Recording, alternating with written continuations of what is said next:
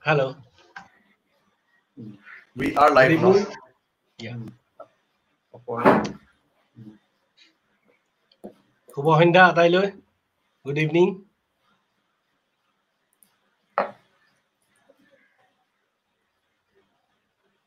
Yeah, মানুহ আহিছে লাহেকে let's just wait for a minute.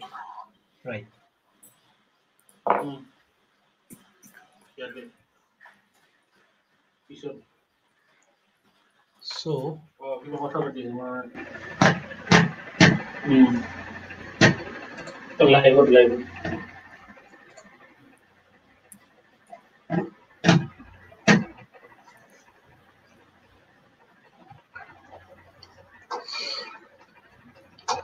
Okay আমি আজি কথা পাতিম। Music in the times of crisis পোনপ্ৰথমতে গোটেই বিশ্ববাসী ৰাইজলৈ আমাৰ সাংগীতিক অভিনন্দন জ্ঞাপন কৰিছোঁ। এই সংকটৰ সময়ত আটাই ঘৰত আশা কৰোঁ কুশলে আছে আৰু গোটেই বিশ্বজুৰি মানৱ জাতিয়ে যুঁজ দিব লগা হৈছে। এটি সৰু ক্ষুদ্ৰ ভাইৰাছৰ লগত। আৰু অৱশ্যে মানুহৰ ইতিহাসত। এনেকুৱা বহুতো যুদ্ধ আছে। মানুহে উভয়ে পৰস্পৰে যুঁজ লাগিছে আগত। জাতি বৰ্ণ ধৰ্ম এইবিলাকৰ মাজত বহুত যুঁজ হৈছে আগত। দেশ দেশৰ সীমাক লৈ এখন গোলাকাৰ পৃথিৱী এইখনক বহুত ভাগ কৰি কাজিয়া হৈছে। কিন্তু মই কেতিয়াবা ভাবোঁ যে দুই এটি গানতো লিখিছোঁ যে কেতিয়াবা যদি আমাৰ পৃথিৱীৰ বাহিৰৰ সৌৰজগতৰ বাহিৰৰ শত্ৰু আহে আহি যদি আমাৰ পৃথিৱীখনক আক্ৰ- আক্ৰমণ কৰে যেনেকৈ আমি ইংলিছ মুভিবিলাকত চাওঁ তেতিয়া আমি কাৰ লগত যুঁজ দিম? আমি আজি যাক বেয়া বুলি কৈ আছো কোনোবা এগৰাকী ধৰ্মৰ মানুহক আমি বেয়া পাওঁ কোনোবা এটা জাতিৰ মানুহক বেয়া পাওঁ কোনোবা এখন দেশৰ মানুহক আমি বেয়া পাওঁ। সেই সৌৰজগতৰ সিপাৰৰ শত্ৰু আহিলে আমি কাৰ লগত কাৰ লগ হৈ পেলাই আমি যুদ্ধ দিম। মই বন্দুকটো ললে মোক এজন পাকিস্তানীয়ে গুলীটো দিব লাগিব। বা চাইনিজ এজনে গ্ৰেনেডটো দিব লাগিব যদি আমি যুদ্ধ কৰোঁ একেলগে। এতিয়া যুদ্ধৰ ধৰণ বেলেগ হ'ব পাৰে। এতিয়া আমি আহিছো আহ, আজি বিষয়টো ইমান ডাঙৰ নকৰোঁ বিষয়টো আমাৰ যিহেতুকে গোটেই পৃথিৱী এটা সমস্যাৰ মাজেৰে গৈ আছ- আমি বিষয়টো অকণমান সৰু কৰি আনি মিউজিক বা সংগীত বা সংস্কৃতি বুলিও ক'ব পাৰে। Music in the times of crisis আমি কিতাপত কিতাপত বহুত চিনেমাটো দেখিবলৈ পাইছোঁ। বিভিন্ন ইতিহাসৰ পাতত বহুত কাহিনী আছে তেনেকুৱা যে কিছু কিছু ডাঙৰ ডাঙৰ গণবিপ্লৱৰ সময়ত বা এনেকুৱা বুভুক্ষ যেতিয়া হাহাকাৰ হয় পৃথিৱীত আকাল হয় তেতিয়াও এনেকুৱা ধৰণৰ বিভিন্ন ক্ৰাইচিছৰ মাজেৰে সংগীত বা সংস্কৃতিবোৰ পাৰ হৈ গৈ থাকে আৰু সেই সমস্যা বা ক্ৰাইচিছটোৱে সংগীত সংস্কৃতি আদিক প্ৰভাৱান্বিত কৰে প্ৰভাৱ পেলায়। এতিয়া আমি আকৌ এটা সমস্যাৰ মাজেৰে গৈ আছো। এটা সমস্যা নহয় যথেষ্ট সমস্যা আছে। আমি আজি তাকেই ডিছকাছ কৰিম যে আমাৰ এই সমস্যাবিলাক কি ধৰণৰ আৰু সমস্যাবিলাক বুজি পাওঁতেও আমাৰ বহুত সময় লাগে। আমি সমস্যাবিলাক বুজি পাওঁ নে নাপাওঁ সেইটোও সন্দেহজনক। আচলতে সমস্যাটো হৈ কি আছে সেইটো বুজি পাওঁতেই টাইম লাগে। তাৰপিছত সমাধানৰ কথাটো বেলেগ হ'ব। গতিকে আজি আমাৰ মাজত থাকিব পাপন অংগৰাগ মহন্ত অনুৰাগ শইকীয়া অনিন্দিতা পল লগতে আৰু এজন আমাৰ অগ্ৰজ চিন্তাবিদ আমাৰ মাজত থাকিব। তেওঁৰ নামটো এইমাত্ৰ আমি উল্লেখ নকৰোঁ। এইখিনি জয়ে ক'ব। তুমি কোৱা Joy. Oh, uh, thank you, Ibsen, for opening this, and uh, thank you, uh, and good evening, uh, everybody. আজি একচুৱেলি আমি এটা নতুন চিৰিজ আৰম্ভ কৰিছোঁ আৰু আমি যদিও আগতে এনেকুৱা হোষ্ট কৰা নাই আহ, আমি চেষ্টা কৰিছোঁ to get discussions going to get the talk going Hmm. So' this one is call let talk আৰু আজিৰ খণ্ডটো হ'ল music in the times of talk um, it is a mini series এতিয়া কথাটো হ'ল এইটো সময়ত আজি এই লকডাউনৰ সময়ত সকলো বস্তুৱে লকডাউন হৈ গ'ল। মানুহৰ লাইফবোৰ আৰু মানুহৰ লাইফবোৰ লকডাউন হৈ গ'ল মানুহৰ লকডাউন হৈ গ'ল মানুহৰ লকডাউন হৈ গ'ল। ত' এটা অদ্ভুত আমি পৰিস্থিতি এটা অদ্ভুত সময়টো আমি পাৰ হৈছো। যোনটো আমি আগতে we have had no access to আৰু ইয়াৰ মাজতে আজি যে এক মিনিটে মই অলপ চেঞ্জ হেৰি কৰি লৈছো ইপছন আই থিংক তুমি হেডফোন এটা ল'ব লাগিব ফটো আহি আছে অ'কে ঠিক আছে I will I will uh maybe তুমি মিউট কৰি ল'ব পাৰা Let me see. Hello, are you getting me? Paisa, you. মোৰ ভইচটো আসলে বেক আহি থাকিছিলে সেইটো প্ৰবলেম হৈ আছে is so i think this is going to be good right now. Yeah, yeah. Right. so আমাৰ কথাটো হ'ল এই আমি অদ্ভুত এটা সময়ত গৈছো যোনটো আগৰ কোনো আমাৰ প্ৰেচিডেন্স নাই কোনো ৰেফাৰেঞ্চ নাই আমি নাজানো। আমি কেনেকে কি হৈ আছে। চ' এটাই বস্তু থাকিলে এতিয়া মই দেখিছো মানুহৰ music it's a different kind of entertainment আৰু it's a different kind of understanding it's a different kind of people coming together আজি মই এটা আৰ্টিকেল পঢ়ি আছিলো য'ত কৈছে যে মানে প্ৰায় চল্লিছ হাজাৰ বছৰ মানে আজি আজি খুলি পেলাই পঢ়োতে গম পাই প্ৰায় চল্লিছ হাজাৰ বছৰৰ আগতে মানুহে যেতিয়া হাণ্টিং গেডাৰিং ষ্টেজত আছিলে তেতিয়া গম পাইছে তেতিয়া এটা ফ্লুট পাইছে which was made from human bone পঁয়ত্ৰিছ হাজাৰ বছৰ আগতে when when humanity was evolving and still in the hunting gathering stage so' মিউজিকটো তেনেকুৱা সময়ৰ পৰা আছে। মিউজিক বা ফৰ্ম অফ এক্সপ্ৰেছন এটা এটা এটা বেলেগ ধৰণৰ মানুহৰ এক্সপ্ৰেছন যোনটো মানুহে কথাৰ ওপৰত যোনটো কয় music is like sustain speech যোনটো হয় সেইটো it has existed in this planet for about forty thousand years so' আৰু আজি চাগে আমাৰ মেনকাইণ্ড আমাৰ হিউমেনিটি তেনেকুৱা এটা সময় যোৱা নাই। আজিয়ে নিচিনা যেতিয়া মানুহে বেছি বুজি পাইছে যে মিউজিক কেনেকুৱা ধৰণৰ বস্তু। You know' the importance of music আজি মানুহে ঘৰত বহি বহি ইন সৰু সৰু ঘৰত ডাঙৰ ঘৰত বহি পেলাই মানুহে মিউজিক শুনিবলৈ বাধ্য হৈছে। এইটো আমাৰ এটা বেলেগ ধৰণৰ ক্ৰাইচিছ হৈছে। আৰু এইটো সময়ত আমাৰ লগত আছে সংগীত মিউজিক মানুহে গান গাইছে। ইটালীত মানুহে প্লেটফৰ্মৰ পৰা মানুহে গান গাইছে। প্ৰত্যেকখন প্লেটফৰ্মৰ পৰা মানুহে গান গাইছে। এখন ঘৰৰ পৰা সিখন ঘৰলৈ গাইছে। কোনোবাই জেজ বজাইছে কোনোবাই চেক্সোফোন বজাইছে। So' different things last year যেতিয়া পেৰিছত নট্ৰেডেইম যেতিয়া জ্বলি গৈছিলে। মানে Paris and inside Paris city that's the biggest monument that's the most beautiful monument inside Paris যেতিয়া গোটেই মনিউমেণ্টটো জ্বলি গৈছিলে তেতিয়া মানুহে ৰৈ ৰৈ তাত খালি গান গাইছিল। They were singing for themselves they were singing for Paris they were singing to the monument they were singing for history they were singing for the future মনিউমেণ্টটো তেওঁলোকৰ ভিতৰত থাকি গ'ল আৰু মনিউমেণ্টটো আকৌ বনিলে। কিন্তু ইমান এটা তেওঁলোকৰ নেশ্যনেল ক্ৰাইচিছ এটা নেশ্যনেল এটা মৰ্ণিঙৰ সময়ত তেওঁলোকে তাত খালি ৰৈ পেলাই জ্বলি থকা এটা মনিউমেণ্ট চাই পেলাই তেওঁলোকে গান গালে। মিউজিকটো তেনেকুৱা ধৰণৰ এটা বস্তু। It is it is such a refined art মানুহে যুদ্ধৰ সময়ত গান গাইছে। যেতিয়া গোটেইখিনি ৰেড ইণ্ডিয়ান ডিছপ্লেচ হৈছিলে আমেৰিকাৰ পৰা তেওঁলোকে যোনটো ট্ৰেইল অফ টিয়াৰ্ছ বুলি কয় এফালৰ পৰা ইফালে তেওঁলোকে কনচেনট্ৰেশ্যন কেম্পছলৈ লৈ গৈছিলে এইটিন হাণ্ড্ৰেডছ তাৰ আগতেও এটা হৈছে যোনটো তাত তেওঁলোকে গছপেল হিমছ গাই গৈছে মানে which was the origin of আপোনাৰ amazing grace which is the most popular gospel hymn in the world it has its origin in the trail of tears trail of tears হ'ল য'ত ৰেড ৰেড ইণ্ডিয়ানছবোৰ from one station তেওঁলোকক আৰু এটা কনচেনট্ৰেশ্যনত কেম্পত লৈ গৈ পেলাই তাতে এৰি দিয়া হ'ল।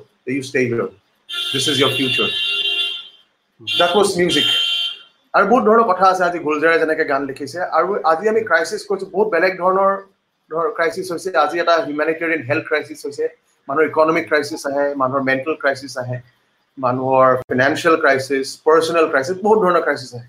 কিন্তু এনেকুৱা ক্ৰাইচিছত সকলোৰে লগ দিছে সংগীতে। আৰু আজি চাগে আজিৰ দিনত গোটেই পৃথিৱীয়ে সংগীতজ্ঞ আৰ্টিষ্ট এস্পেচিয়েলি ছিংগাৰ্ছ মিউজিচিয়ানছ আজিৰ দিনত চাগে এটা বেলেগ ধৰণৰ মানুহে এটা ৰেচপেক্ট দিছে। এটা বেলেগ ধৰণে বুজিছে আৰু বুজিবলৈ চেষ্টা কৰিছে যে এই মানুহখিনিয়ে how is music important to the rest of the world so' আমি আমাৰ লগত আজি গেষ্ট আছে। আমি সকলোৱে অলপ অলপ কথা ক'ম সকলোৱে অলপ অলপ কথা শুনিম। আৰু এটা কথা হৈছে কি আজি আমাৰ বহুত মানুহে কমেণ্ট লিখিছে। অলপ আমি সকলোকে ৰিপ্লাই নকৰিব পাৰোঁ কাৰণ আমাৰ লগত অলৰেডি ডিছকাশ্যনত বেলেগ মানুহ থাকিব। You know' so' that is the thing we might not be able to reply individually আমি যেনেকৈ ফেচবুক লাইভত সদায় কৰোঁ। আমি পাৰ্থজিৎ বৰকো দেখিছোঁ অৰ্ঘদীপক দেখিলোঁ বহুতক দেখিলোঁ গৈ আছে। আৰু today is a kind of discussion thing আমি অলপ ইয়াত অলপ সংগীত হ'ব পাৰে আৰু নহ'ব পাৰে but this is a discussion with an artistic perspective so' আমাৰ লগত এতিয়া আমাৰ আজি অনিন্দিতা আছে। তাৰপিছত অনুৰাগ আছে পাপনো আছে এজন এজন ছাৰপ্ৰাইজ গেষ্ট আছে। ইউ ন' চ' আমি তেওঁলোকক এজন এজনকে আনিম আপোনাৰ তেওঁলোকৰ ওচৰলৈ আৰু তেওঁলোকক ইপছনে প্ৰশ্ন কৰিব মই প্ৰশ্ন কৰিম about how music has applied uh, to their sense to their sense of crises. Right. আৰু তেওঁলোক অহাৰলৈকে আমি দুটামান পঢ়ি দিব পাৰোঁ। পাৰ্থজিৎ বৰাই কৈছে nice to see both of you Joy and Ipson ইপছনে দেখিছে নাই কমেণ্টটো মই দেখা দেখিছো। আৰু কস্তুৰী শইকীয়াই কৈছে সংগীত সকলোতকে আমাক একত্ৰিত কৰি ৰাখে। হয় সকলো সময়তে এবচলিউটলি সংগীতেই ৰাখে। মানুহে যুদ্ধলৈ গ'লেও সংগীত গাই যায় তাতো মিউজিক থাকে। আৰু অৰ্ঘদীপ বৰাই কৈছে he's agreeing absolutely Arghadeep nice to happy here Gopal দাসে কৈছে জয় দাদাৰ চংবোৰ শুনি। অ'কে আজি আমি ডিছকাশ্যন মোডত আছো। চ' লেডিজ এণ্ড জেণ্টলমেন মই প্ৰথমতে আমাৰ স্ক্ৰীণলৈ আনিছো অনিন্দিতাক। Good evening. Good evening, Anindita. Good evening, Jada. So good to see you. Good evening, Ipsanda. Good, good to evening, see you, good Anindita, and thanks for for your time. You. It's a pleasure always. আৰু আমি যেনেকে কথা পাতিছিলো this is today is about music in the times of crisis আৰু as as artist as as musicians আমাৰ লগত মিউজিকটো কেনেকে আছে আৰু আমি এই মিউজিকটো লৈ কেনেকে চলিছো আমাৰ পৃথিৱীখনৰ এই বিষয়ে আমি অলপ কথা পাতিম। মই পোনপ্ৰথমে I am opening this conversation to Ipson and you Ipson please take over প্ৰথমতে দৰ্শক বন্ধু আটাইকে কৈছো যে ক্ৰাইচিছ বুলি কওঁতে আজি আপোনালোকে ভাবি নল'ব যে আমি এতিয়া হৈ থকা ক'ভিড নাইণ্টিনৰ প্ৰব্লেম বা এই এই ধৰণৰ কথা আমি বেছিকৈ নাপাতিম হয়তো কাৰণ অলৰেডি ইতিমধ্যে ইয়াৰ বিষয়ে চৰ্চা চলিয়ে আছে যথেষ্ট। এতিয়া আমি মিউজিকৰ সংগীতৰ জগতখনৰ দৃষ্টিভংগীত আমি চাবলৈ চেষ্টা কৰিম কথাবিলাক। আৰু যিহেতুকে আমি ইয়াত কেইগৰাকীমান ব্যক্তিক মাতি আনিছোঁ বা আমি তেওঁলোকৰ লগত ব্যক্তিগতভাৱে কথা পাতিম তেওঁলোকৰ ব্যক্তিগত ধাৰণা অভিজ্ঞতাবিলাক আমি জানিব চেষ্টা কৰিম। পাপনকো সুধিম অনুৰাগকো সুধিম অনিন্দিতাকো সুধিম। এতিয়া প্ৰথমতে কথাটো বহুত বেছি বহল কৰি নলওঁ। প্ৰথমতে কথাটো কিছুমান একদম একান্ত ব্যক্তিগত সমস্যাৰ পৰা আহোঁ। কাৰণ একো একোগৰাকী শিল্পীয়ে তেওঁ নিজৰ সাংস্কৃতিক যাত্ৰাটোত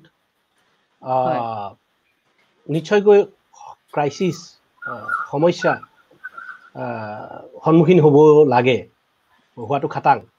আৰু প্ৰত্যেকগৰাকীৰ যাত্ৰাটো বেলেগ হয় প্ৰত্যেকগৰাকীৰ ইণ্ডিভিজুৱেল হয় আৰু এই তেনেকুৱা যাত্ৰাবিলাকত বিভিন্ন ধৰণৰ সমস্যাবিলাক যদি আমি অধ্যয়ন কৰোঁ তেতিয়া সমাধানৰ ৰাস্তাটো পোৱা যায়।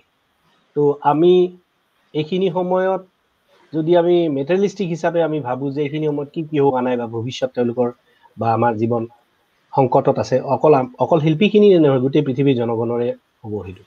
কিন্তু ঘটনাটো হ'ল আমি আজি সেইটো কিছুমান ইণ্ডিভিজুৱেলিষ্টিক পইণ্টৰ ফালৰ পৰা আমি দৃষ্টিকোণৰ ফালৰ পৰা চাবলৈ চেষ্টা কৰোঁ। সেইটো হ'ল মই এতিয়া যদি অনিন্দিতা পল এগৰাকী ব্যক্তি বিশেষ বিশেষ তেওঁৰ নিজস্ব এটা জাৰ্ণি আছে। সেই জাৰ্ণিটোত আমি অনিন্দিতা পলক যিদৰে জানো তেওঁ কি ধৰণৰ ক্ৰাইচিছ সন্মুখীন হ'বলগীয়া হৈছে সেইটো আমি জানিবলৈ চেষ্টা কৰোঁ। এটা হয়তো মানুহে ভাবিব পাৰে যে এইটো এটা সৰু প্ৰশ্ন সুধিছে। কিন্তু এই সৰু সৰু কথাবিলাকেই ডাঙৰ ডাঙৰ সৃষ্টিত সৃষ্টিৰ বাটকটীয়া হয়। এতিয়া মই তোমাক সুধিবলৈ খুজিম আমি জানো যে বৰ বেছি চিৰিয়াছ হ'ব নালাগে। আমি জানিবলৈ খুজিম যে আটাইয়ে জানে যে অনিন্দিতা পলে অনিন্দিতা পলৰ নাম আটাইয়ে জানে অসমত অমৃতো জানে।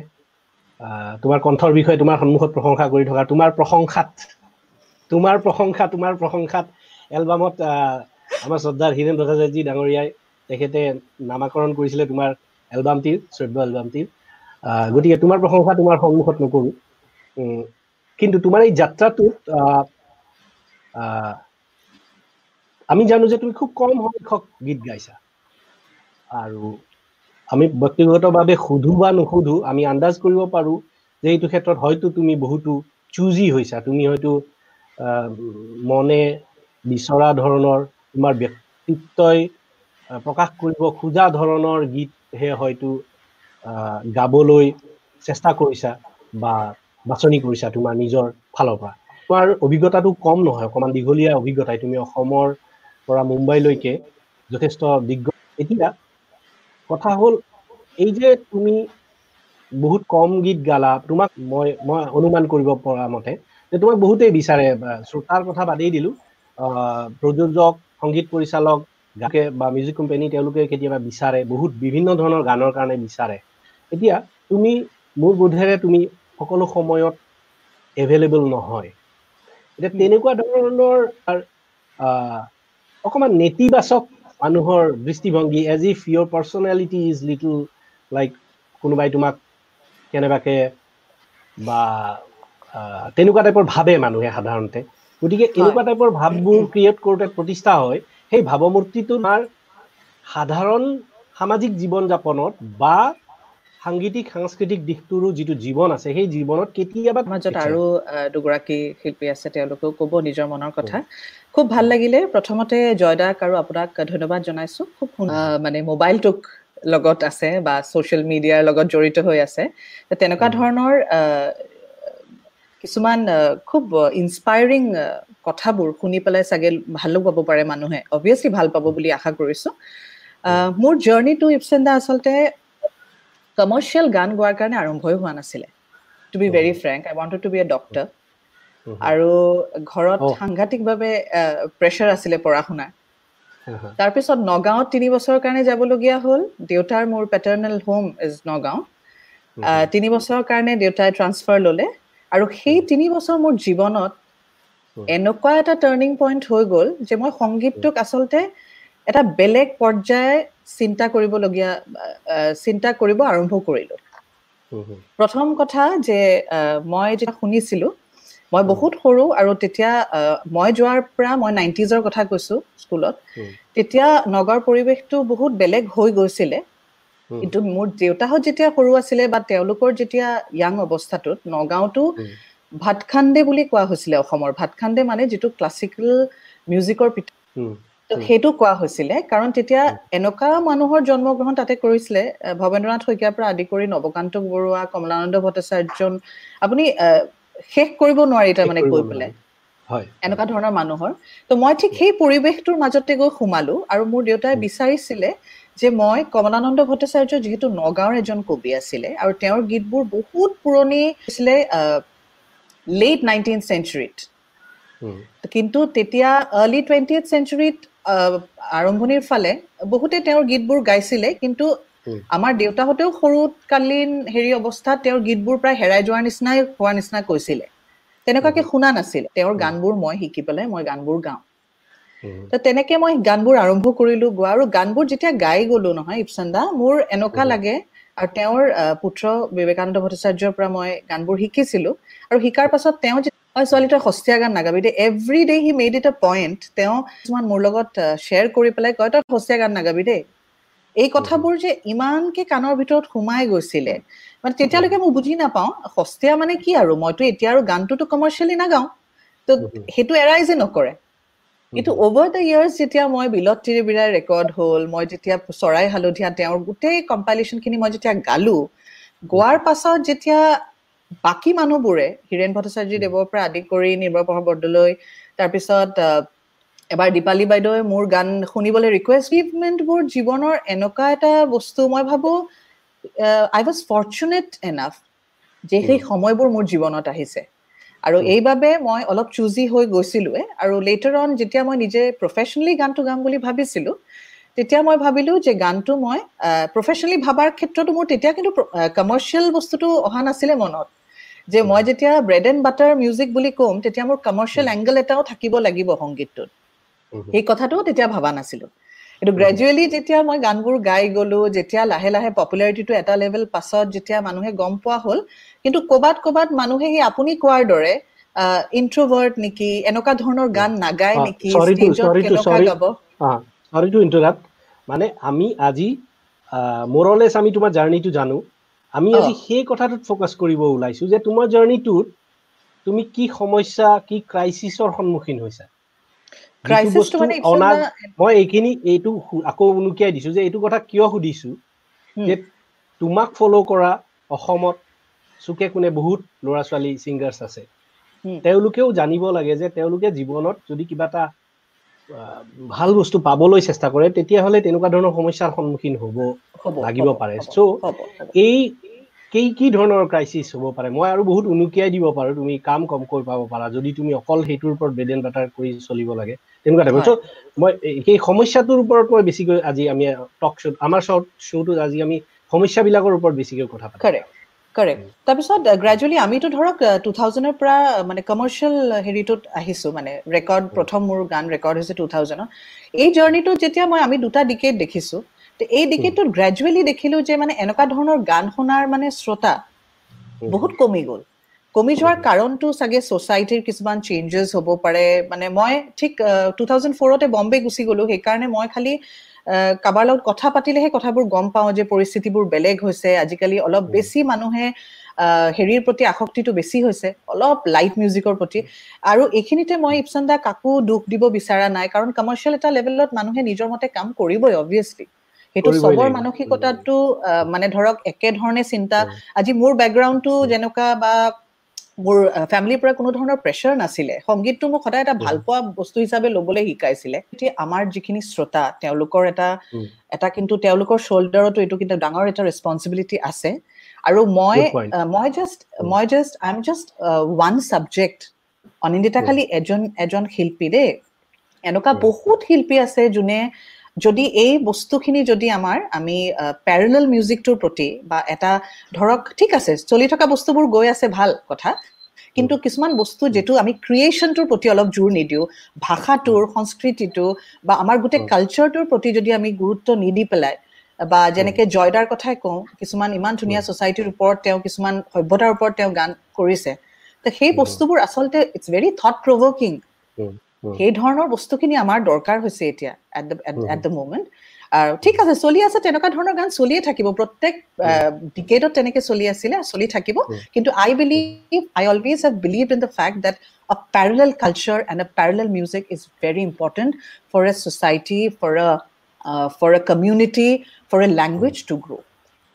True, true. এতিয়া আকৌ এবাৰ মই প্ৰশ্নটোলৈ আহিছো যে তুমি স্পেচিয়েলি কিবা মনত থকাকৈ তেনেকুৱা ইনচিডেণ্ট বা কিবা ক'ব পাৰিবা নেকি? যে তোমাৰ কোনোবাখিনিত তোমাৰ এই এই চুজি হোৱা বা এই যাত্ৰাটো যিটো যিটো এটা তুমি কষ্টকৰ ৰাস্তা এটা যিটো তুমি আপোন কৰি ল'লা সেইটো কৰোঁতে তুমি ক'ৰবাত প্ৰেক্টিকেলি এটা দুটা কিবা ইনচিডেণ্ট ক'ব পাৰা নেকি? যে তোমাৰ বিষয়ে কাৰোবাৰ ওচৰত ভাৱমূৰ্তি তোমাৰ ম্লান হৈছিলে পিছত তুমি তেনেকুৱা ফিল কৰিছা বা তেনেকুৱা মন্তব্য কিবা কোনোবাই কিবা কমেণ্ট কৰিছিলে তেনেকুৱা টাইপৰ কিবা পাইছিলা নেকি? মন্তব্য এজিন আপুনি কোনোবা ডাঙৰ মানুহৰ কথা ক'ব বিচাৰিছে নেকি? যিকোনো যিকোনো। তেনেকুৱা তেনেকুৱা মই সান্নিধ্য পাইছো তেনেকুৱা বহুত মানুহৰ জীৱনত মই খুব ফৰ্চুনেট বুলি ভাবো যেনেকে প্ৰথম হীৰেণ বৰ্তাৰ কথাই ক'ম। মোৰ ঘৰত গুচি আহে তেওঁ মোৰ গান শুনিবলৈ তেতিয়া আমাৰ জলচা হয় ঘৰত। তেতিয়া বুজিয়ে নাপাওঁ সৰু আছিলো হীৰেণ বৰ্তা আহিব তেওঁৰ গভীৰতাটো কি কলেজত পঢ়ি থকা ছোৱালী এজনীয়ে মানে জাষ্ট আৰম্ভ কৰিছো তেওঁৰ বিষয়ত জানাটো। তেওঁ আহি পেলাই মোৰ যেতিয়া শুনি পেলাই ওচৰত বোলে আৰু খালি অসমীয়া গান বুলি নহয় দেই। এইটো বাংলা গান গোৱা এইটো হিন্দী গান গোৱা ৰফিৰ পৰা আদি কৰি মানে গোটেই গানবোৰ তেওঁৰ লিষ্ট এখন। আৰু তৰুণ দাৰ লগত তৰুণ কলিতা দেৱ তেওঁৰ লগত আহিছিল। ইণ্টাৰপ্ট কৰিছো ইণ্টাৰপ্ট কৰিছো। ইন্দ্ৰাণী সিনহা দাসে লিখিছে absolutely true audience needs to be responsible that's a good that's a wonderful point at least আমি এইখিনি অলপ অলপ কনভে কৰিব পাৰিছো কাবাক সেইটোৱে কথা। তাৰপিছত কি কৈ আছিলো ইপচন্দা মই জাষ্ট অলপ হেৰাই আমি আগলৈ যাব লাগিব আমি ছুটিকৈ জানিব খুজিম তোমাৰ তেনেকুৱা ইনচিডেণ্ট কিবা মনত আছে নেকি? যিটোৱে আমাৰ অডিয়েঞ্চক ইনস্পায়াৰ কৰিব। ইনচিডেণ্ট মানে তেনেকুৱা ধৰণৰ কথাবোৰতো আছেই। লগতে ধৰক কেশৱ মহন্ত দেৱক মই বহুত দেৰিকে লগ পাইছিলোঁ। প্ৰথম ফোনটো মই তেওঁক এবাৰ এদিন কৰোঁতে তেওঁ মোক কৈছিলে অঁ তুমি অনিন্দিতা মানে অনিন্দিতা পাল নেকি? মই কৈছোঁ হয় হয় বৰ্তা মই অনিন্দিতা পালে কৈছোঁ। অঁ তুমি সেই অহংকাৰী অনিন্দিতা নেকি? মই মই তেতিয়া খুব হাঁহি মই হাঁহিছো মই বৰ্তা মই তাৰপিছত তেওঁ মোক লগে লগে কৈছে যে নহয় ন মই তোমাৰ ঠাট্টাহে কৰিছো তোমাৰ লগত। তাৰপিছত মই ক'ৰবাত এটা ভাবিলো মোক কিয় তেনেকে ভাবিলে কিন্তু তেওঁলোকে চাগে ক'ৰবাত এটা কিবা কথা ইণ্ডিকেশ্যন বা তেওঁলোক চাগে এই প্ৰেজেণ্ট চিনিয়ৰ মোৰ যিটো এটা মই ইমেজ এটা হেৰি হৈ আছিলে সেই বিষয়টোত তেওঁলোকে চাগে মোক এটা জাষ্ট টোকা এটা মাৰিব বিচাৰিছিলে যে you need to be you need to mingle around with people তুমি আমাক সকলোকে লগ ধৰি পেলাই কথা কাণৰ সেই বিষয়ত মানে সেই সেই চাৰ্কেলটোৰ কথা কৈ আছিলে তেওঁ চাগে। মই যেনেকে ঘৰত সোমাই পেলাই খালি সংগীতটো কৰি থকাৰ নিচিনা নহয়। You have to go' out you have to meet people ইমান সুন্দৰ কথা কৈছিলে তেওঁ এই কথাটো। মই মানে এতিয়াও মনত আছে এইটো কথা। তাৰ উপৰি হেৰিয়ে কৈছিলে মোৰ এতিয়াও নাপাহৰো। খুব এনকাৰেজ কৰিছিলে তেওঁলোকৰ নিচিনা মানুহ এইবোৰ ভগৱান তুল্য মানুহ। আৰু তেওঁ আৰু এটা কথা মোৰ মনত আছে ইপচন দা যে মোক দীপালী বাইদেউৰ কথাটোতো কৈছো আপোনাক লগতে তেওঁ এবাৰ কৈছিলে মোক এতিয়াও মানে কথাটো শুনিলে কেতিয়াবা চকুৰ পানী ওলাই যায়। তেওঁ মোৰ গান ইমানে ভাল পাইছিলে তেওঁ কৈছিলে যে মোৰ যদি ল'ৰা এটা থাকিলেহেঁতেন মই তাইক তাইলৈ বিয়া দিলোহেঁতেন আৰু এটলিষ্ট মানে ৰাতিপুৱাৰ পৰা ৰাতিলৈকে মই তাইৰ গান শুনি থাকিব পাৰিলোহেঁতেন।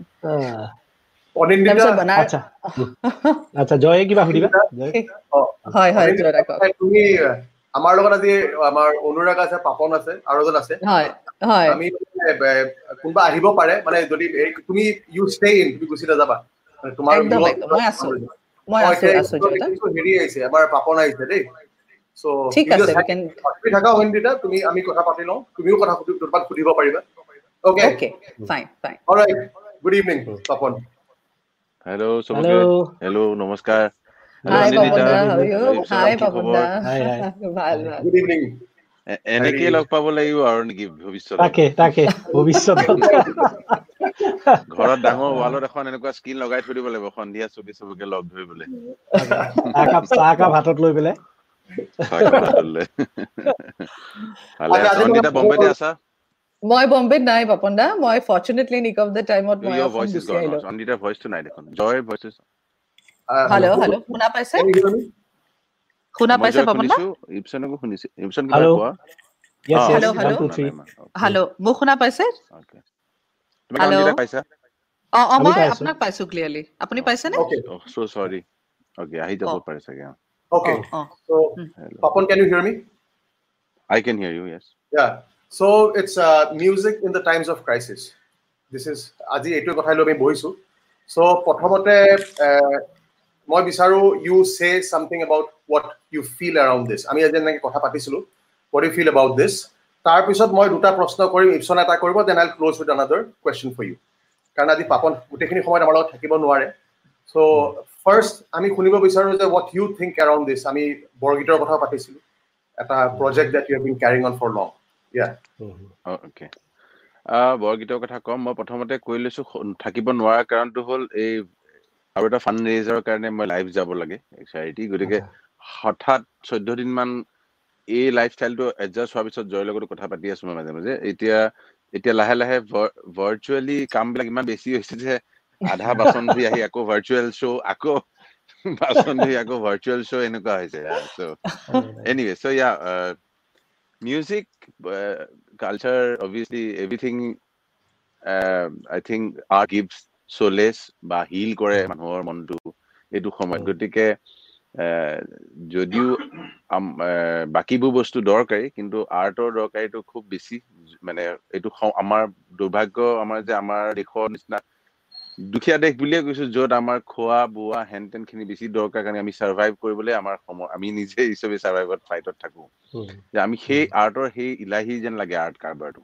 আচলতে আৰ্টটো জীৱনৰ এটা পাৰ্ট সেইটো বহু কিন্তু বাহিৰৰ দেশত যেনেকে মই সিদিনা কৈছো জাৰ্মানীত বোলে গোটেইখিনি আৰ্টিষ্টৰ কাৰণে some crores of millions of dollars কিবা গভৰ্ণমেণ্টে চেংচন কৰিছে চব আৰ্টৰ মানুহক দিবলৈ।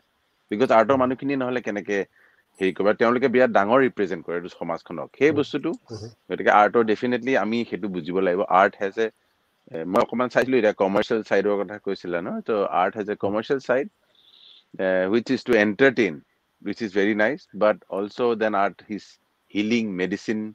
So at the time of crisis, music art এইখিনি কিন্তু খুব জৰুৰী হৈ পৰে। আৰু নহ'লে মানুহৰ গভীৰ কথাত নগলেও জেনেৰেল মনটো ভাল লগাবলৈও কোনো তানপুৰ এখন বাজি থাকিলে বা কিবা এটা বাজি থাকিলে এটা শাস্ত্ৰীয় সংগীত ফ'ক মিউজিক কিবা এটা বাজি থাকিলে মনটো ইমিডিয়েট প্ৰব্লেমটোৰ পৰা আঁতৰি পেলাই প্ৰব্লেমটোত আকৌ ধুনীয়াকৈ ফ'কাছ কৰিবলৈও সুবিধা হয়। গতিকে আই থিংক সেইটোকে মই আৰম্ভণিতে ক'ব খুজিছো। পাপন মোৰ দুটা প্ৰশ্নৰ কৰাৰ আগতে you are involve with the project also' এটা যোনটো বৰগীত লৈ you have been involve for the last আৰু বহুত ধৰণৰ মানে experience you have so' you wanted to share something about this all I can share is মানে বৰগীতটো এতিয়া মই চাৰি বছৰমান হ'ল। কৰি আছো। মই মোৰ বন্ধু পৰাশৰ সিও যিমান পাৰে যেতিয়াই পাৰে যেনেকে গৈ আমি নিজৰ হেৰিতে লাগি আছো। কাৰণ কি এক নম্বৰ কথা দেউতাই খোলটো মানে এনেকে এটা গাত সোমাই থৈ গ'ল বা ঘৰতে গোসাঁই ঘৰৰ ল'ৰা যেতিয়া এনি টাইম বৰগীতে যিটো মোক কৰে মানে সেইটো বুজাবলৈ দিগদাৰ। আমি আমি কিজনে বুজি পাম শিল্পী হয় বা এনেই মানুহ কিয় বৰগীত বা এই যোনটো আমাৰ এই ধৰণৰ সংগীতে আমাক কি কৰে? শাস্ত্ৰীয় সংগীত হওক বৰগীত হওক ডিভচনেল মিউজিকে apart from the pitching in the words সেই ভাইব্ৰেশ্যনটোৱে আমাক কি কৰে? সেইটো সেইটো খুব মেডিচিনেল হয়। গতিকে শংকৰদেৱেও এটা তেওঁ আৰম্ভ কৰিছিল ৰিফৰ্ম কৰিবলৈ সমাজ ভাঙি যোৱা সমাজ এখন গঢ়িছিল তেওঁ সেইটো সময়ত। তেতিয়া বিভিন্ন আমাৰ জাতি জনজাতিৰ এটা খিচিৰি বুলিয়ে কৈছো এনেকুৱা এখন জেগা অসমখন চ' সেই বস্তুটো আজিৰ দিনত আকৌ দৰকাৰীও যেন লাগিলে দেউতাহঁত নাইকিয়া হ'ল।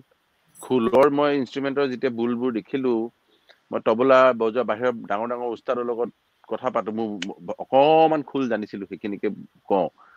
আচৰিত পাই যে এইটো কি ধৰণৰ ষ্ট্ৰাকচাৰ এইটো কি বস্তু? গতিকে এই প্ৰজেক্টটো লওঁ বুলি ভাবিলো হাতত চাৰি বছৰ মানৰ পৰা শ্বুট কৰি আছো অকমান অকমান তাৰ পৰা এটা বস্তুৱে মই ক'ব খুজিছো যে মই ফৰ্টি টু ফৰ্টি থ্ৰী মানুহ মানে বিয়াল্লিছজন মানুহ মই এতিয়ালৈকে ইণ্টাৰভিউ ললো। যি যিসকল মানুহ এই জড়িত এইটো এতিয়াও মানে গোৱাত হওক গোৱা গায়ন বায়ন নামঘৰত থকা মানুহ গোটেইখিনি। সেই এটা নেটিভ উইজডম থাকে তাৰ লগত তেওঁলোকে যিটো সংগীতটো কৰাৰ লগত তেওঁলোকে বুজি পায় যে অকল সুৰ আৰু তালে নহয় তাৰ আঁৰত কি আছে? সেই গোটেই সেই গোটেই পৰিৱেশটোৱে কি কৰে? তা সেই গোটেই মানুহবিলাকৰ চিন্তাধাৰাবোৰ বা তেওঁলোকে আমাৰ ৰিজনেল কালচাৰ বা আমাৰ অস্তিত্ব আমাৰ আমাৰ এক্সিষ্টেঞ্চ আমাৰ হিষ্ট্ৰীৰ লগত যি ধৰণে জড়িত সেইবোৰে কিন্তু বহুত মই মানে নিজে শিকিছো ইমান এটা ইণ্টাৰভিউ লৈ লৈ শিকি শিকি শিকি এতিয়াও বহুত বাকী আছে মানুহ যাবলৈ মই। কিন্তু এই প্ৰজেক্টটো কৰি গৈ আছো। বৰগীতৰ এতিয়া কেতিয়া কি হ'বগে মই ক'বলৈ দিগদাৰ হৈছে। বাট এটা জাৰ্ণি মোৰ কুৱেষ্ট এটা মোৰ চাৰ্চ এটা যে বাহিৰত থাকি পেলাই মই মই সৰু বহুত আগতে গুচি আহিলো। জয় তয়ো দিল্লীত আছিলে আমি একেলগে কেতিয়াবা বাহিৰত। চ' সেই যে বাহিৰত থাকিলে আকৌ ৰিপচনৰ বম্বেৰ পৰা উভতি গৈছা তুমি। এতিয়া যে শিপাডাল আৰু বিচাৰি যাব মন যায় বাহিৰত থাকিলে। সেই বস্তুটোৰ কাৰণে এই জাৰ্ণিটো আৰম্ভ কৰিছো কিন্তু বহুত শিকিব পাইছো বহুত মানুহৰ কথাৰ পৰা শিকিব পাইছো আৰু আমাৰ মাজত কনফ্লিক্টটো পাইছো কিন্তু মই। বিভিন্নজনৰ বিভিন্ন চিন্তাধাৰা কনফ্লিক্টটো আছে। সেইটো এটা লাৰ্ণিং প্ৰচেছ হৈছে যে এওঁ দেখোন এনেকে গ'লে তেওঁ দেখোন তেনেকে গ'লে তাৰ পৰা মিনিংটো মই ওলাব লাগিব এতিয়া মই কি বিচাৰি ওলাওঁ so' here that is a fight but I am learning through the process ভাল লাগিছে এতিয়া বৰগীতখিনি গোট খোৱাৰ পিছত যিমান পাৰো চোৱা এতিয়া একো বস্তু পিয়ৰ ফৰ্মত নাথাকে ছশ বছৰ আগৰ বস্তুটো যেতিয়া গাই আছে মোৰ ডাউট আছে প্ৰথম কথা ক'ব গ'লে আৰু এই ছশ বছৰত কি এডিশ্যন হৈছে কি ছাবষ্ট্ৰেকশ্যন হৈছে সেইটোও আমি নাজানিম কাৰণ কি এইটো মুখে মুখে অহা বস্তু আমাৰ ডকুমেণ্টেশ্যন নাই গতিকে নিজৰ মনেৰে যিহেতু দেউতাহঁত পৰা ডাইৰেক্ট পাইছো বস্তুটো। গোসাঁই ঘৰ এই কালচাৰ ফ'ৰ্থ জেনেৰেশ্যন মই মিউজিচিয়ান গতিকে এটা বিশ্বাস কৰিছো যে সেইটোৰে যিখিনি কাণত বাজি আছে ভুলটো বাজিলে যেন কিবা এটা কাণত লাগি ধৰে মই শুদ্ধটো নাজানিলেও। গতিকে সেই চিন্তাত সেই চেষ্টাটো যে একদম কিমান পিয়ৰ ফৰ্মটোত থাকি আৰু আজিত আজিৰ যুগত সেই বস্তুটো কেনেকুৱা হ'ব সেইটোও চাব লাগিব। কাৰণ কি যেনেকে কয় যে নদী এখন বৈ থাকিলেহে চাফা থাকে ৰৈ থাকিলে পানী ষ্টেগনেণ্ট হৈ যায়। কালচাৰটো it has to evolve it has to change একে আমি ধৰি বান্ধি থকাটো ভুল যে ফ'ক মিউজিক কি বস্তু? এশ বছৰ আগৰটো ফ'ক বুলি ক'ম নে তিনিশ বছৰ আগৰটো ক'ম নে এহেজাৰ বছৰ আগৰটো ফ'ক বুলি ক'ম? এশ বছৰ আগৰটো ফ'ক হ'ব পাৰে কিন্তু সলনিটো হৈছিল। আজিৰটো এই কথাটোৱে লৈ Ipson as a very relevant question for you actually এই কথাখিনি লৈ পেলাই। চ' নহয় which brings me to my first question actually বস্তুটো। আজি যিহেতু আমি ক্ৰাইচিছৰ কথাটো পাতিছো এনেকুৱা music in the times of crisis আৰু ক্ৰাইচিছ বহুত ধৰণৰ হ'ব পাৰে মানুহৰ মেণ্টেল ফিজিকেল ফিনান্সিয়েল ইকনমিক হেৰি। মোৰ কথাটো হ'ল আৰু চবৰ লগত মিউজিক এ মিউজিকটো চবেই ভাল পায় কিন্তু চবৰ লগত মিউজিকটোৱে বেলেগ ধৰণে ৰিয়েক্ট কৰে it's a different relation so' আমাৰ লাইফত সদায় অঁ চ' আমাৰ লাইফত সদায় চবৰে ক্ৰাইচিছ যায়। We all have gone through what we have gone through আমাৰ চবৰে এখন গৈছে। How has music been with you in times of personal crisis আচ্ছা বাহ ডাঙৰ প্ৰশ্ন। যেন ওপৰৰ গোটেই গছডাল ছাঁ যাৰ ছাঁত আছিলো সেইডাল নাইকিয়া হৈ গ'ল বৰগছ এডাল যেন নাইকিয়া হৈ গ'ল। গতিকে তাৰপিছত এনেকুৱা লাগিছিল যে এতিয়া যিমান চক আহক হজম কৰিব পাৰিম। কিন্তু প্ৰত্যেকটো চকে আকৌ চকেই হয়। মানে you have to go' through it to again come out of it বন্ধু ভাই এজনে সুধিছিল যে আপুনি গান গা এটা মেহফিল এটা হৈ আছে ইনষ্টাগ্ৰামত কিবা। মোক কৈছে আপুনি জইন কৰক না। মই বোলো মই একদম মই এতিয়া বেয়া নাপাব। সোমাবলৈ মানে মোৰ ষ্টেট অফ মাইণ্ডটো নাই। তাৰপিছত আপুনি গওক কিবা কৰক। মই যোৱাৰ পাছতো উত্তৰ মোৰ এনেই পাৰ্চনেল লেভেলত কি হয় মই যেতিয়া খুব ডিষ্টাৰ্ব হওঁ নহয় খুব যেতিয়া কেতিয়াবা দুখ লাগে কিবা মই আকৌ সংগীত ক্ৰিয়েট কৰিব নোৱাৰো। মই কিয় নাজানো মোৰ পাৰ্চনেল এয়া। মই আকৌ খুব দুখৰ গান এটা বনাবলৈও সুখত থাকিব লাগে কিয় নাজানো অ'কে ইটছ ভেৰি ডিফিকাল্ট মানে মোক বিৰাট এফেক্ট কৰে। তেতিয়া গান চান নোলায় মোৰ তেতিয়া মানে একদম মই নাম হৈ যাওঁ। অকণমান উশাহ পালেহে সুৰ ওলায়। কিয় নাজানো এইটো কিন্তু মোৰ পাৰ্চনেল তহঁতৰ তোমালোকৰ চবৰে কেনেকুৱা কেনেকুৱা নাজানো। চ' বাট আদাৰৱাইজ যেতিয়া ডেৰ দিন গ'ল মই একেটা বস্তু লাগি আছো তাৰপিছত মই ওলাবলৈ কি কৰিছো জানে গীটাৰ এখন লৈ গজল এগাল গাইছো শিকিছো মানে কিছুমান গজল। এই যে শিকা পদ্ধতিত গানৰ জাষ্ট শিকা পদ্ধতিটো শিকা থাকি গ'ল ক'ৰবাত কিন্তু যেতিয়া গাই আছো নহয় একদম মানে একো চিন্তা চিন্তা আঁতৰি গৈছে মানে এজ এ ভাইব্ৰেশ্যন লেভেলত কৈছো মিউজিক বাকী মই গোটেই আৰ্ট পয়েট্ৰি লিৰিক্সলৈ যোৱা নাই। গতিকে ডেফিনেটলি মিউজিকটো মেডিচিনটো হয় টু দ্য চ'ল সেইটো মোৰ কালি আকৌ বুজিছো তাৰমানে। বেলেগে। সেইটো উত্তৰ হয় নে নাজানো প্ৰশ্নটোৰ কিন্তু মই এনেই it is also wider perspective of what music can do in times of crisis আৰু একচুৱেলি মোৰ পাপনৰ আৰ্লিয়েষ্ট মেমৰিজ আমি আমি কিমান দিনৰ আগত তেতিয়া পাপনে তবলাও বজায় তবলা বজাৰ লগত জগজিৎ সিঙৰ মে নচে মে হো গায়। চ' সেই গানটোৱে আমি একেলগে দিল্লীত মে নচে মে হো গোটেই ৰাতিটো এটা গানে লুপত গৈ থাকে। আৰু পাপনে তেতিয়া তবলা বজায় হাৰমনিয়াম বজায় জেম হৈ যায় মাজে মাজে তই তই জেম হৈ যায় মাজে মাজে তই ক'বালৈ গুচি যাও একদম ইংৰাজী ফালিব যাও যে আকৌ মই এইফালে কিবা অসমীয়া হিন্দী ফালিব কিবা কিবি হয় দুখন বোৱতী লৈ তাৰমানে বেলেগ দুখন। এই পাপনৰ completely ghazal Indian Middle Eastern experience মোৰ কমপ্লিটলি বেলেগ। ত' পাপনে কিবা এটা গায় আৰু কেতিয়াবা তবলাৰ ওপৰতো ইংলিছ গান গাইছো আৰু গীটাৰৰ ওপৰতো গজল চলিছে। চ' তেনেকুৱা দিনো গৈছে। চ' এণ্ড একচুৱেলি মই পাপনৰ গজলেৰে আমি পাপনৰ চিনাকি গজল আছিলে প্ৰথমতে। So' anyway which brings me to my second question Papon. মই মানে আৰু আজিও সেইটো ডাঙৰ কথা যে মিউজিক ইমান ক্ৰাইচিছ ক্ৰেক কৰিছে। ইণ্টাৰনেটটো মোৰ বেয়া হৈছে নেকি? হৈছে নেকি তোমালোকৰ? জয় জয় এনেকে ৰৈ ৰৈ যোৱা নিচিনা হৈছে নাই আমি মই ক্লিয়াৰলি পাই আছো। বেছি মুভমেণ্ট হলে অলপ হেৰি হয়। বেছি মুভমেণ্ট হলে চ' না মোৰ হেৰি হৈছে মোৰ ইণ্টাৰনেটটোৱে গৈছিলো গৈছিলো অ চ' এনিৱে মাই নেক্সট কুৱেশ্যন মই এটা কুৱেশ্যনৰ পিছত ডিকশ্যনে কৰিব তাৰপিছত মই এটা লাষ্ট কুৱেশ্যন কৰিম। মোৰ নেক্সট কুৱেশ্যনটো হ'ল Papon you travel you been around আমি চবেই ঘূৰিছো মেলিছো। So' in your travels inside Assam do you see any foreseeable crises any crisis other than আমাৰ প্ৰেজেণ্ট যোনটো কৰোণা ক্ৰাইচিছ হৈ আছে do you see any crisis in the present sense or in the future এইটো বহুত interesting question পটককে মনলৈ কি আহিব নাজানো কিন্তু আই থিংক আমি এটা এইটো এইটো পইণ্ট হয় নে নাজানো এনেই কৈ গৈছো দেই এজ এ ডিছকাশ্যন আমি যেনেকে মনলৈ যি আহিছে। যে আমাৰ আমাৰ ভাষাটো আৰু আমাৰ গীত মাত আৰু আমাৰ কালচাৰটো এইটো পৃথিৱী কণ্টেক্সত আমি বৰ সৰু। আমি এতিয়াও আমাৰ মই সেইদিনা তাকে মোৰ খং উঠি থাকে ভিতৰততো অসমীয়া আমি গোটেইবোৰ ক'ৰবাত কিবা এটা খং এটা থাকে খং বুলি নকওঁ এটা চিন্তা থাকে।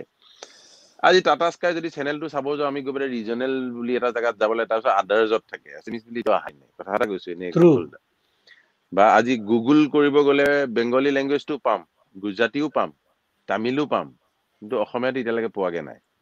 Okay so' I am sing as a count এইটো ভুল বা ভাল নহয় এইটো আমি ক'ব গৈছো যে আমি খুব সৰু পপুলেশ্যন ৱাইজ আছো। সেইফালৰ পৰা হয়তো it's a very practical things nothing wrong about that মই ক'ব খুজিছো যে সেইটোৰ কাৰণে আমাৰ দায়িত্বটো আৰু বেছি হৈ যায় যে non imposingly how do we present our culture to the world Asomiya মানে অসমত থকা গোটেই অসমীয়া এতিয়া অসম অসমত থকা মানুহখিনিৰ কথা কৈছো। অসমীয়াত ভাঙিব গ'লে আৰু বৰুৱা দাস কলিতা আহোম মিকি এয়া আমুক বঙালী এইবোৰ কৈ থাকিলে নহ'ব। অসমত যি অসমীয়া সেইবোৰৰ কথা কৈছো। আমি সেই বিগাৰ ব্ৰডাৰ যোনটো আমাৰ কালচাৰটো সেইটো কিন্তু আমি ৰক্ষা কৰিবলৈ প্ৰথম জেগাটো হ'ল অসম। তাত যিখিনি মানুহ আছে আমি তাৰ পৰা আমি বাহিৰক প্ৰেজেণ্ট কৰিব পাৰিম। এতিয়া মই ইয়াত আছো মই য'ত পাৰো সোমাই থাকো অকমান অকমান যি শিকিছো যি জানো। কিন্তু অসমৰ ভিতৰতে যদি আমি কনচিয়াছলি আমাৰ কালচাৰটো ফল' নকৰো যেনেকে আমাৰ এটা উৎসৱ আমাৰ এটা এটা উৎসৱে হ'ল যেনিবা কিবা পাতো যি উৎসৱে হওক। দেউৰী বড়ো আমাৰ বিহু যি নহওক। সেই সময়টোত আমি কিমান পাৰিছো নিজৰ মাজতে আমি পিয়ৰ পিয়ৰিটি ৰাখি ইণ্ডিজিনিয়াছ কালচাৰটো মেইনটেইন কৰিব পাৰিছো নাই আমি? তেতিয়াহে আমি বাহিৰত ৰিপ্ৰেজেণ্ট কৰিব পাৰিম। বা বাহিৰৰ মানুহ এজন যদি আমাৰ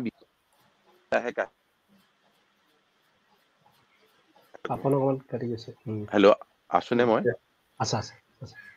হেল্ল' মই আছোনে? Hello' hello' hello' can hear me ঠিক আছে। অ এই ফোনত কৰি এইটো যে হোৱাটছএপ কল এটা আহি গৈছে এইটো কাটি দিবলগীয়া হৈছে মই গতিকে এতিয়া মই নিজকে শুনা নাই কাকো শুনা নাই should I leave and come back Not it's fine. I can't hear any one of you. So. Hello, hello, hello. Paisa? Hello? No, I can't hear any one of you. Uh, come back, come back again. I'll leave and come back. Same Yeah, link yeah, yeah. or আহিব পাপন আহিব। বহুতখিনি কথা আহি আছে আৰু বহুত interesting কথা ওলাই আছে। আৰু বহুত মানুহো আহিছে। ভালে হ'ল বহুতখিনি you know Adindita Papon you just bring different perspectives to this whole conversation that just amazing আৰু আমাৰ চাউণ্ড টাউনো ঠিকে আছে। আৰুতো দুজন মানুহ আহিবলগীয়া আছে। বাট ভেৰি ৰাইট পাপনৰ যোনটো কথা কৈছে যে মানে একেটা ধৰণে হেৰি নহয় মানে বস্তুটো চেঞ্জ হৈ থাকে। আৰু এটা আৰু কি হয় মানে সেই নৈখন ৰৈ থাকিলে লেতেৰা হৈ যায়। জোখৰ কথা সেইটো ভেৰি কাৰেক্ট মানে stagnant river stagnancy can only stagnancy in any art form to ভাল নহয় মানে এটো কথা কৈছে। That will get muddy so হেটো I think that's the most pertinent point coming out of Papon's thing till now আমি কথা মাতিছো। So waiting for our device not connected বুলি আইছে Papon okay I think is that Anindita কিবা পাম নেকি শুনা কিবা কাৰণত হেল্ল' হেল্ল' অ এইটো চোৱা বেয়া আছে সেইটো চোৱা প্ৰব্লেমটোৰ পৰা আকৌ ক্ৰাইচিছটোৰ পৰা ভাল বেছি ভাল হ'ল because went through it. Now he can hear me as well. So now i can hear you. So good so এটা problem আহিলে we should face it i guess. So anyway, face it yeah yeah of course. on a lighter note so.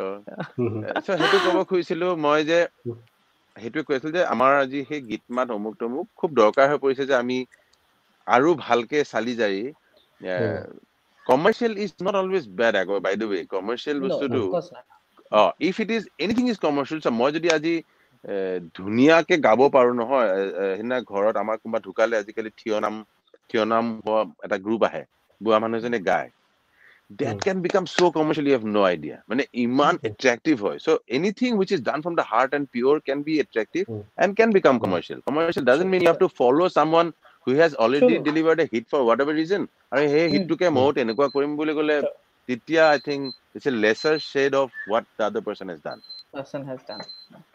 So yeah so ক'ত আছিলে হেৰাই কথা। মোৰ মতে সেই অসমতে কালচাৰটো আমি সেইটোৱে ক্ৰাইচিছ হ'ব পাৰে যে আমি আই থিংক আৰু ভালকে যদি আমাৰ ফকটো আৰু নেটিভ উইজডমটো আমাৰ যিখিনি সেই যে কয় আগতে যিখিনি আমি বাহিৰা জ্ঞান লোৱাতকে বানপানী আহিলে কি কৰিব লাগে কি কৰিব নালাগে আমাৰ কিন্তু গোটেইখিনি ভিতৰতে আছিলে। আমাৰ য'ত চাংঘৰ য'ত কি কয় ষ্টিলত বনোৱা ঘৰ চাংঘৰ আছিল তাত যদি আজি মই পকী ঘৰ এটা বনাই দিওঁ তলতে সেই গ্ৰাউণ্ড লেভেলত ঢালাই কৰি মাৰ্বল লগাই পানী উঠিবই। চ' সেই সৰু সৰু কথাবোৰ আমি আমাৰ ক্ৰাইচিছবোৰ হৈছে আমি বাহিৰৰ নলেজবোৰ ফ'ল' কৰি পেলাই ইমপ্লিমেণ্ট কৰি আছো নেকি আউট অফ কণ্টেক্সট মিউজিকতে হওক বা হওক নেটিভ উইজডম যোনটো হোৱাট ইউ মেনশ্যন না native wisdom is the way out of it and সেইটো চব জেগাতে খাটে দেই এইটো অকল অসম বুলি নহয় everywhere in the world so' very correctly ইপছনৰ one মোৰ কুৱেশ্যন ইপছন আৰু মই এটা সৰু এটা আছে ইপছন চিয়'ৰ আচ্ছা পাপন মোৰ প্ৰশ্নটো ঠিক তোমাৰ দেউতাৰ পৰা তোমালৈ আহিব প্ৰশ্নটো কথাটো হ'ল তেখেতক মই লগ পাইছিলো লগ পোৱাৰ সৌভাগ্য হৈছিলে। মোৰ দেউতা প্ৰয়াত প্ৰসন্নলাল বৰুৱাৰ জৰিয়তে। তেওঁক অনাতাৰ কেন্দ্ৰত লগ পাইছো। বিহুৰ মঞ্চত তোমাৰ মা দেউতা দুয়োগৰাকীকে লগ পাইছো। আৰু মানুহগৰাকীৰ মুখত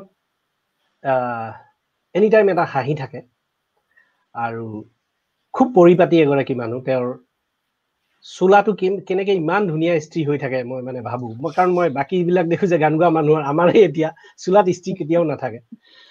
আৰু তেওঁৰ জাৰ্ণিটো তেওঁৰ যাত্ৰাটো সাধাৰণ মানুহৰ বাবে এজ ৱেল ইউৰ্ছ সফলতাৰ প্ৰতীক। খগেন মহন্ত ডাঙৰীয়াৰ অৰ্চনা মহন্ত ডাঙৰীয়ানী এজ ৱেল পাপন অংগৰাগ মহন্তৰ যাত্ৰা গোটেইকেইটা যাত্ৰাই সফলতাৰ প্ৰতীক। এটা ছাকচেছফুল জাৰ্ণি বুলি চবে সাধাৰণ মানুহে শ্ৰোতা দৰ্শকে জানে। এতিয়া ঘটনাটো হ'ল তেওঁলোকে যি সাংস্কৃতিক যাত্ৰা কৰি আহিছে ব্যক্তিগত জীৱনৰ কথা বাদেই দিলোঁ। তাত নিশ্চয়কৈ আমি জানো যে তেওঁ বহুত যথেষ্ট হাৰ্ডল পাৰ হৈ আহিবলগীয়া হৈছে।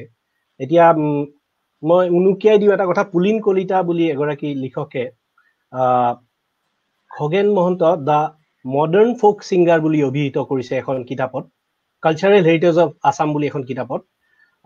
লিখিছে modern folk singer the modern folk singer Khagen Mahanta ডাঙৰীয়াক সেইটো নামেৰে অভিহিত কৰিছে। এতিয়া ঘটনাটো হ'ল আমি যেনেকৈ জানো যে জ্যোতিপ্ৰসাদ আগৰৱালাদেৱে যেতিয়া থলুৱা সংগীতক আধুনিক বা চফিষ্টিকেটেড এৰিষ্ট্ৰকেট সমাজত যেতিয়া উপস্থাপন কৰিছিলে তেতিয়া তেওঁ নিজে যথেষ্ট বাধাৰ সন্মুখীন হৈছিলে। তেনেকৈ খগেন মহন্ত ডাঙৰীয়াও তোমাৰ পিতৃ হিচাপে তেখেতে এটা বেলেগ সভ্যতাৰ পৰা বেলেগ সভ্যতা সময়ৰ এটা দীঘল যাত্ৰা এটা কৰিছে সাংস্কৃতিক যাত্ৰা এটা কৰিছে।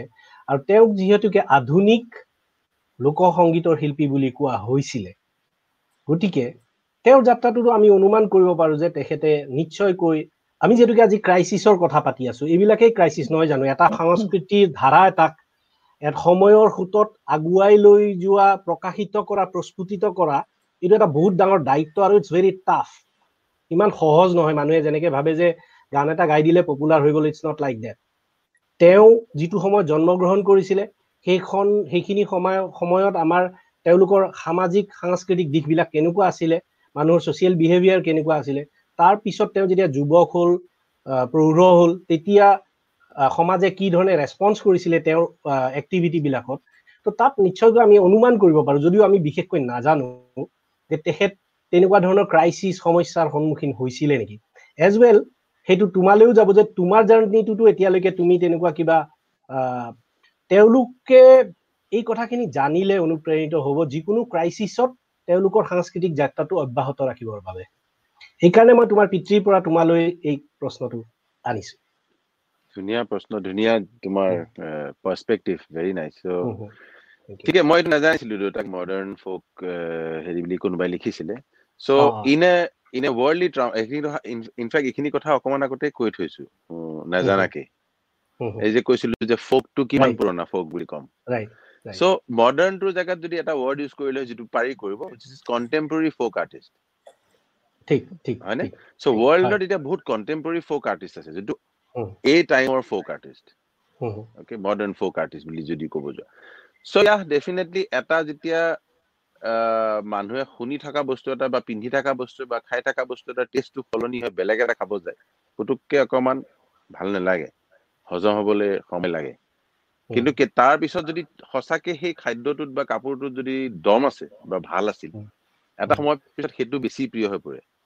কিন্তু যদি দম নাই যদি বেয়া হয় বস্তুটো চব নতুন বস্তু ভাল হ'ব বা চব নতুন বস্তু বেয়া হ'ব বুলি মই নামানো।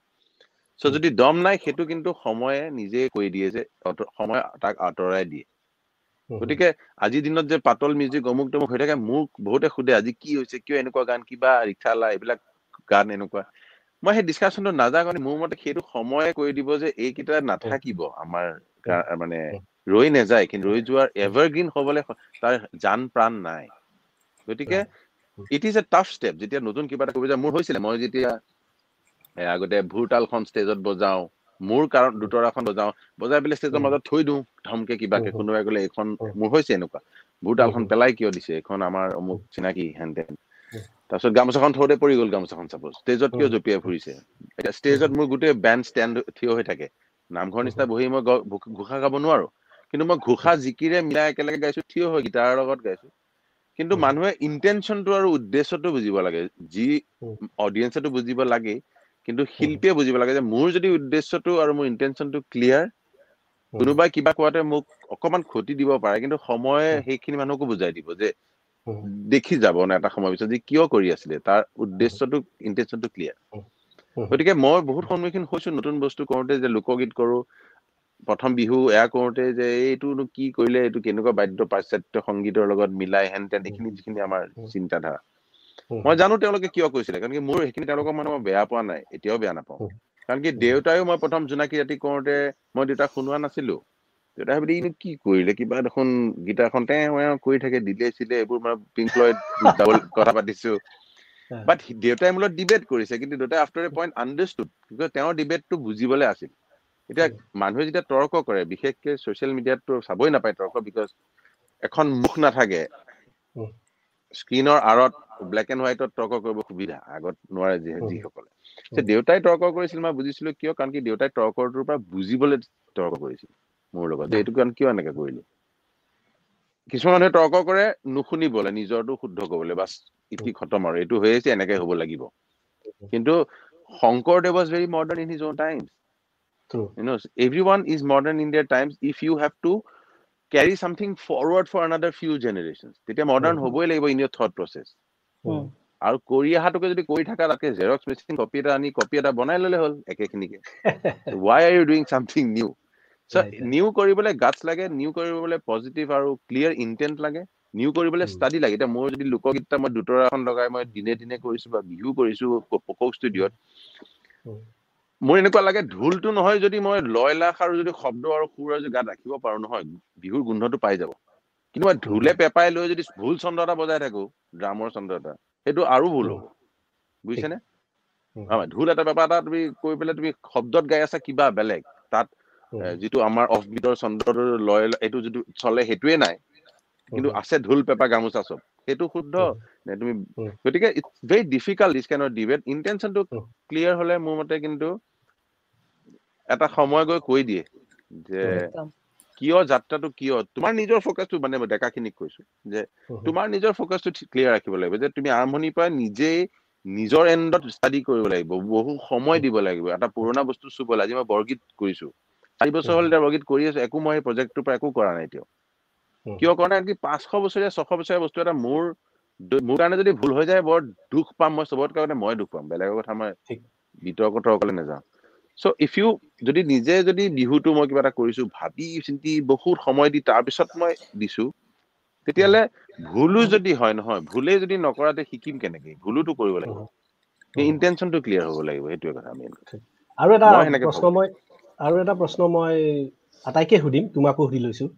এইটো হৈছে ছুটিকে সুধিছো যে আমি যিটো অসমৰ কথাই পাতিছো বাৰু অসমীয়া গীত মাত যি আমি কৰি আছো সেইটো বৰগীতৰ পৰা আধুনিক সংগীতলৈকে হওক। ভাষাটো অবিহনে আমি চিন্তা কৰিব নোৱাৰো। ভাষাটো নাইকিয়া হৈ গ'লে আমি অসমীয়া বুলি এণ্টিটিটো একো নাথাকে। এতিয়া ঘটনাটো হ'ল ভাষা অসমীয়া ভাষা সাহিত্য আৰু অসমীয়া সমাজৰ সামাজিক আচৰণ অসমীয়া মানুহৰ। এই তিনিটা বস্তু মই সুধিব খুজিছো যে এইকেইটা বস্তু যিকেইটাই আমাৰ আমাক ৰিপ্ৰেজেণ্ট কৰে সময়ৰ সোঁতত এইকেইটা বস্তু বৰ্তমান যিটো ষ্টেটাছ আমাৰ ভাষা সাহিত্য আৰু সামাজিক আচৰণৰ এইকেইটা তোমাৰ মতে ঠিক আমি যেনেকুৱা একো একোটা সভ্যতাৰ এটা গ্ৰীণ পিৰিয়ড পাওঁ নহয় আমি যে কওঁ যে ৰেনেচেঞ্চ বা গ্ৰীণ পিৰিয়ড যিটো পাওঁ আমি গ্ৰীণ পিৰিয়ডত নাই যেন আমি এটাই অনুভৱ কৰোঁ অসমীয়া সাহিত্যৰ। গতিকে এইখিনি সময় তোমাৰ কেনেকুৱা লাগে যে আমি সাহিত্যৰ ক্ষেত্ৰৰ ফালৰ পৰা আমি অকণমান সংকটৰ সময়ত আছো নেকি আৰু ভৱিষ্যতটো সংকটপূৰ্ণ নেকি? অসমীয়া হিচাপে অসমীয়া ভাষা হিচাপে। আৰু যদি ইয়াৰ কিবা সমাধান ডেফিনেটলি আমি এইবিলাক চালে বেৰে চিন্তা কৰি থাকোঁ।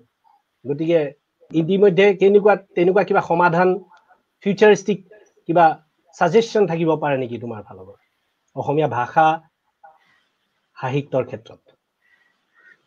It's a very tough question আজি কিন্তু এটা কথা মাজতে কৈ থওঁ it's a very nice discussion panel you guys have done এনেকুৱা ধৰণৰ এক্টিভ আৰ্টিষ্টে এনেকুৱা কথা পতাটো খুব কম দেখিছো আমাৰ এই দিছ আমাৰ অসমৰ হেৰিত। এতিয়া এজন এজন ডাঙৰ মানুহ এজনে কাৰোবাক ইণ্টাৰভিউ লগাটো বেলেগ কথা বাট এক্টিভলি পাৰ্টিচিপেট এনেকুৱা ডিছকাশ্যন খুব কম হৈছে so' I am really thankful both of you up দে মোৰ স্কিনত দুজন ওপৰত আছে অনিন্দিতা বাওঁ সোঁফালে আছে কাৰ স্কিনত কোন আছে নাজানো but this itself proves uh, it's a, it's a great thing happening তাৰমানে যদি এনেকুৱা এক্টিভ ডিছকাশ্যন হৈছে হ'বলৈ আৰম্ভ কৰিছা তোমালোকে আমি চবেই পাতিব খুজিছো তাৰমানে যদি কিবা সংকটত আছো this is a way out first way out মোৰ মতে যে আমি কথা পাতিছো আমি প্ৰব্লেমটোক এড্ৰেছ কৰিছো প্ৰথমতে প্ৰব্লেমটো আমি চাব লাগিব ছেকেণ্ডলি আমি কালেক্টিভলি কৰিব লাগিব। ইয়াতে এখন কোন চিনত কোন কিমান ডাঙৰ কোনে ইংৰাজী জানে কাৰ পইচা বেছি কোনে কিমান গান গালে এইটো নহ'ব। It has to be collective আমি যদি গোটেইখিনি একেলগে কৰো কাৰণ কি চোৱা এনেই সৰু ভাষা এটা নাইকিয়া হৈ যোৱা বৰ ডাঙৰ কথা নহয়। আজিৰ যুগত য'ত মোৰ মোৰ এনেকুৱা লাগে যে দুশ তিনিশ বছৰ পিছত অকল বা এশ বছৰ পিছত অকল ইংৰাজীয়ে থাকি যাব পাৰে এনেকুৱাও হ'ব পাৰে। মানে world is thinking because of communication সেইটো একো কাকো দুখ দিবলগীয়া নহয়। কিন্তু য'ৰলৈকে পাৰো নিজৰ বস্তুটো এৰি দিব নোৱাৰি যিহেতু আৰু এৰিব মন নাই যিহেতু উচিত নহয় এৰাটো। আমাৰ চেষ্টাটো খুব থাকিবলৈ আৰু কালেক্টিভলি হেৰুৱাই যোৱাটো বৰ হেৰাই যোৱাটো বৰ ডাঙৰ কথা নহয় কাৰণ কি কমিউনিকেশ্যন অসমীয়াত তুমি এতিয়া কিবা এটা কিবা এটা যদি খেলিব যোৱা এপ এটা আজি ইণ্টাৰনেশ্যনেলি কিবা এটা যদি বস্তু কৰিব যোৱা ইংৰাজীটো জানিবই লাগিব নহয় এনেকুৱা হৈ পৰিছে। আজি যদি মই এনি ছফ্টৱেৰ ডেভেলপ কৰিব খুজিছো মই কিবা এপ এটাত গেম পাবজি খেলিব খুজিছো এনিথিং মই এনে ষ্টুপিড যি মনলৈ আহিছে কৈছো। এভৰিথিং ৰিকুৱাৰ্ছ ইংলিছ প্ৰব্লেমটো তাত হৈছে এতিয়া আমাৰ নিজৰ নিজৰ বস্তু নিজৰ এপ নিজৰ বস্তু আমাৰ ভাষাত নাই। ইনফেক্ট মই মাজে মাজে ভাবি থাকো মোৰ ল'ৰা ছোৱালীকেইটা বাহিৰত থাকিলে এইবোৰ চিন্তা মোৰ খুব বেছিকে আহে। ইহঁতি অসমীয়া কিমান থাকিব এতিয়া মই এনেই ভুলে ভালে চিঞৰি থাকো দুটামান শব্দটো কাণত পৰি থাকক। গতিকে সিহঁতৰ কমিক্স বিলাক সিহঁতি কি? এতিয়া মই ডিজনি অমুক তমুক মানে মাকে এটা জোৰ জবস্তি তাহাঁতৰ ৰামায়ণখন আহিছে নে কিবা এখন দেখুৱাই আছে। Not because of Ramayana just to understand their other stories then Rapunzel and these things. You know the uh see তেনেকে আমাৰ যেনেকে বুঢ়িয়া সাধু বা ভৱেন্দ্ৰনাথ শইকীয়াৰ কাহিনীখিনি বা সফুৰা ওলাইছিলে সময়ত if you can animate them make them interesting আমি যদি এডাপ্ট নকৰো টাইমছৰ লগত নতুন ল'ৰা ছোৱালীয়ে নল'ব কিন্তু সেই বস্তুটো। আমি সেই ধৰণৰে আগৰ ধৰণৰে শিকালে নহ'ব শিকোৱা পদ্ধতি বেলেগ হ'ব লাগিব। So' we have to do a little research on maybe how can we make আমাৰ ভাষাটো ইণ্টাৰেষ্টিং কেনেকে কৰিব আমাৰ তোমালোকে যোনে ভাষাত ষ্ট্ৰং মইতো খুব উইক অসমীয়া ভাষাত কিন্তু মই অসমীয়া স্কুলতে নপঢ়িলো। গতিকে মোৰ মই সেইটো নোৱাৰিম কিন্তু মোৰ কাণখনে বৰ ভাল অসমীয়া শুনিছে সৰুৰ পৰাই। গতিকে সেইকাৰণে আজি যিকণ লিখিব পাৰিছো গাব পাৰিছো। চ' তোমালোকৰ আছে মানুহ আমি চবেই মিলি যদি we can make our culture presented in a interesting way for the newer generation সেইটো দৰকাৰ হৈ পৰিছে। কাৰণ কি আজি কিন্তু তুমি যোনটো কৈছা এইটো সঁচা কথা যে খুব কম মানুহ আছে। সঁচাকে ভালকে ভাষাটো জানা। আৰু যোন ভাষাটো জানা মই কেশৱ মহন্তৰ কথা ক'ব খুজিছো ককাৰ কথা। ইমান জ্ঞানী মানুহ এজনে তেওঁ কিন্তু যেতিয়া গান লিখিছিল এনেকে লিখিছিল যেন কিবা কথা পাতি আছো আমি। পলাশৰ ৰঙা ৰঙা ফুলে কাণে কাণে কাণে জানো যি কথা নকলে। চ' সেই ক'ত ভাষাৰ প্ৰয়োগটো ইউনিভাৰ্চিটি লেকচাৰত পয়েম এটাত সাধু এটাত চবতে বেলেগ হ'ব লাগিব। চবতে টান শব্দ লগাই দিলেও নহ'ব আকৌ এনেকুৱা এনেকুৱা শব্দ।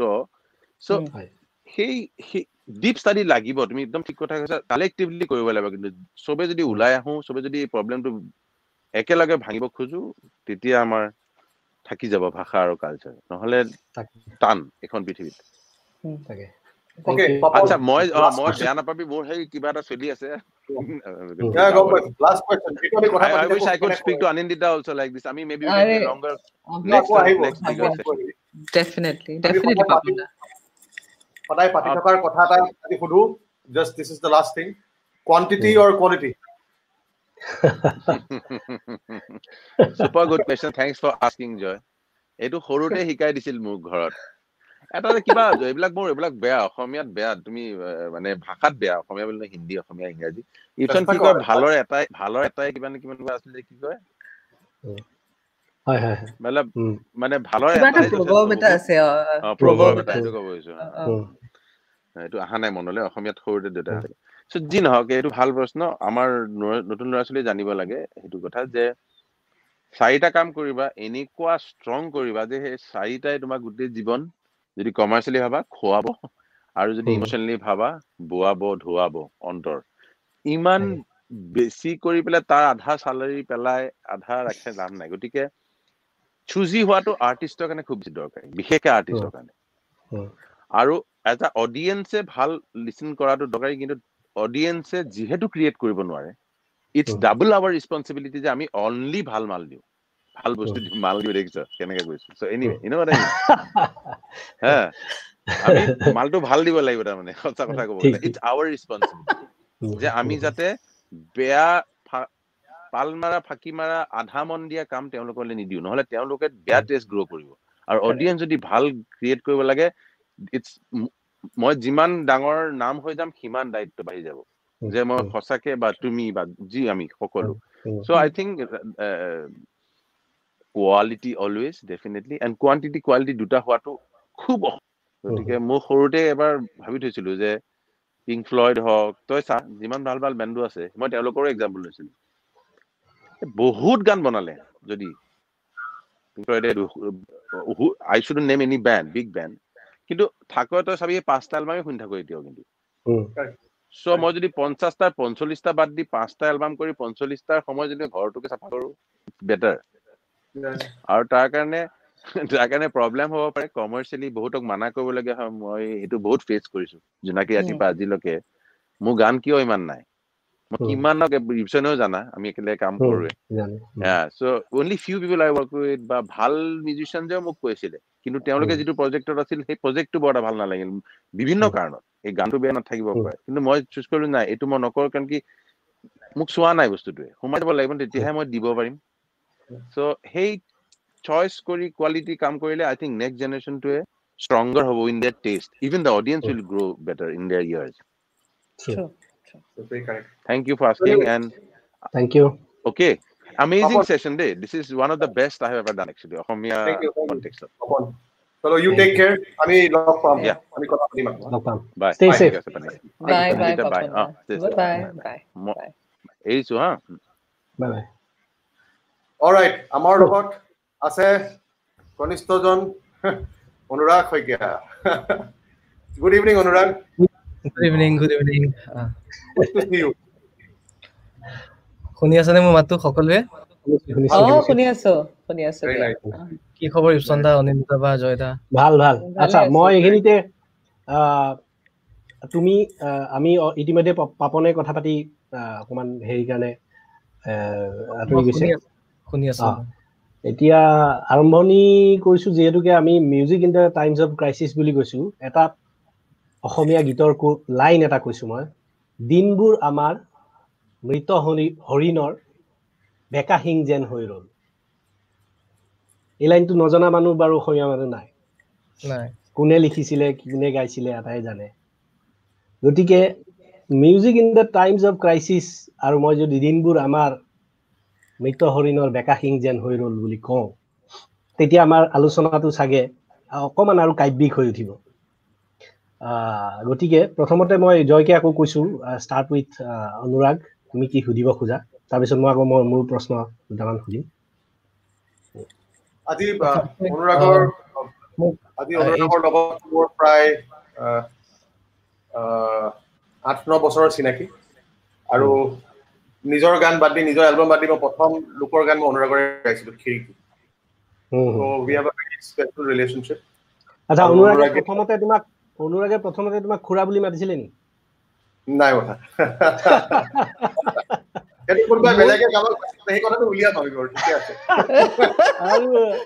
অনুৰাগে মোক প্ৰথম লগ পাওঁতে মোক প্ৰথম লগ খুৰা বুলি মাতা নাই কিন্তু ঠিক মাতো মাতো অৱস্থা এটা হৈছিলে।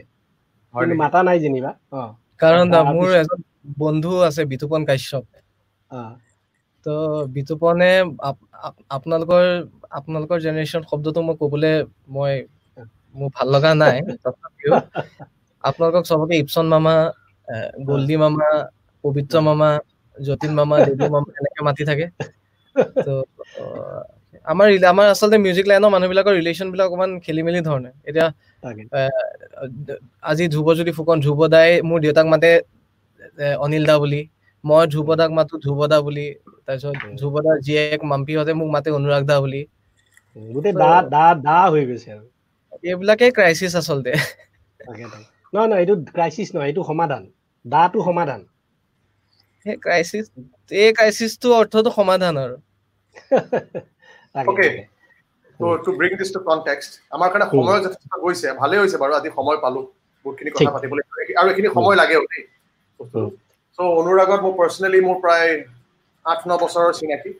অনুৰাগে অসমত কাম কৰিছে তাৰপিছত এটা সময়ত অনুৰাগ মানে একদম ফ্ৰাষ্ট্ৰেটেড হৈ গৈছে তাৰপিছত এছ এম আমাৰ প্ৰচানৰ একাডেমীটোলৈ গ'ল চাউথত মিউজিক শিকিব। তাতে বহুত বেলেগ ধৰণৰ মিউজিচিয়ানো লগ পালে। আৰু এটা নতুন। পাৰ্চপেক্টিভ পালে তাৰপিছত অনুৰাগ আকৌ আহিলে বম্বেলৈ আহিলে। বম্বেত বহুত ধৰণৰ কাম কৰিছে। আমাৰ লেটেষ্ট থাপ্পৰৰ কাম কৰিছে। এতিয়া ষ্ট্ৰিমিঙৰ কাম কৰি আছে অনুৰাগৰ মই প্ৰডাকশ্যন হেৰি মিউজিক প্ৰডাকশ্যন হেৰি মই খুব ভাল পাওঁ। And Anurag has been the same person throughout আমি মই যিমান দিন পাইছো অনুৰাগক একেধৰণে পাইছো। So' that's a amazing quality আৰু আজিৰ ডিছকাশ্যনটো music in the times of crisis আমি অনুৰাগক লৈ আহিছো on the basis of project Borgeet specially. আৰু বৰগীতৰ কথাটো এইটো আছিলে আৰু এইটো এটা অনুৰাগৰ এটা ড্ৰিম প্ৰজেক্ট আছিলে প্ৰায় অনুৰাগে তিনি চাৰি বছৰ কাম কৰিছে। আৰু এইটো গৈ পেলাই মেচিডনিয়াত আমাৰ আমাৰ যোনখিনি বৰগীত সেইখিনি লৈ গৈ পেলাই তাত is recorded with the orchestra. প্ৰায় আশী নব্বৈজন মানুহ লৈ কৰিছে আৰু মোৰ। মোৰ সদায় কথা এটা আছিলে যে অনুৰাগক লৈ আহিল do kind of live stream thing আজি আমাৰ সম- সময়টো অলপ সেইটো সেইটো সময় এটা আহিব বাট অনুৰাগ হেজ আৰু মই এইটো কথা এদিন অনুৰাগক ফোন কৰি কৈছো যে কোনে কি শুনিছে এইটো ডাঙৰ কথা নহয় এইটো এটা। অনুৰাগৰ এটা নিজৰ present is giving back to Assamese music and culture and heritage Anurag's present, and this is True. his gift back to our heritage, to our culture. True. This is his gift. আৰু. সেইটো হিচাপে আমি এইটো স্বীকাৰ কৰিছো and we love him for that. So' bringing things to context actually অকণমান হেৰি আছে আমাৰ সময়ৰ এটা হেৰি আছে চ' প্ৰথমটো হ'ল অনুৰাগ তোমাক মই এইটোৱে সুধিব খুজিছো।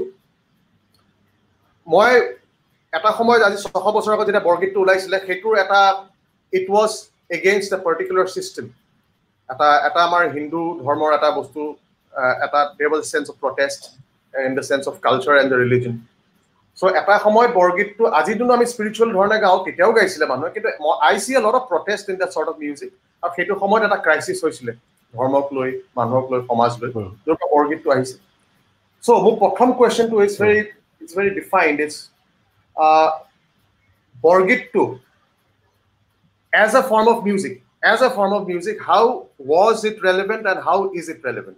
As a form of music, how was it relevant and how is it relevant now? চাওক আহ, প্ৰথম কথা বৰগীতৰ ওপৰত যিমান সময় কথা পাতো সিমানেই কম হৈ যায়। কাৰণ আপুনি অথনি ক'লে যে তিনি বছৰ নহয় আচলতে মই বৰগীতক লৈ আচলতে সৰুৰে পৰা মোৰ এইটো এটা বেলেগ ধৰণৰ চিন্তা। তিনি বছৰৰ পৰা মই মেচেডনিয়া কামখিনিহে মই আৰম্ভ কৰিছিলো কাৰণ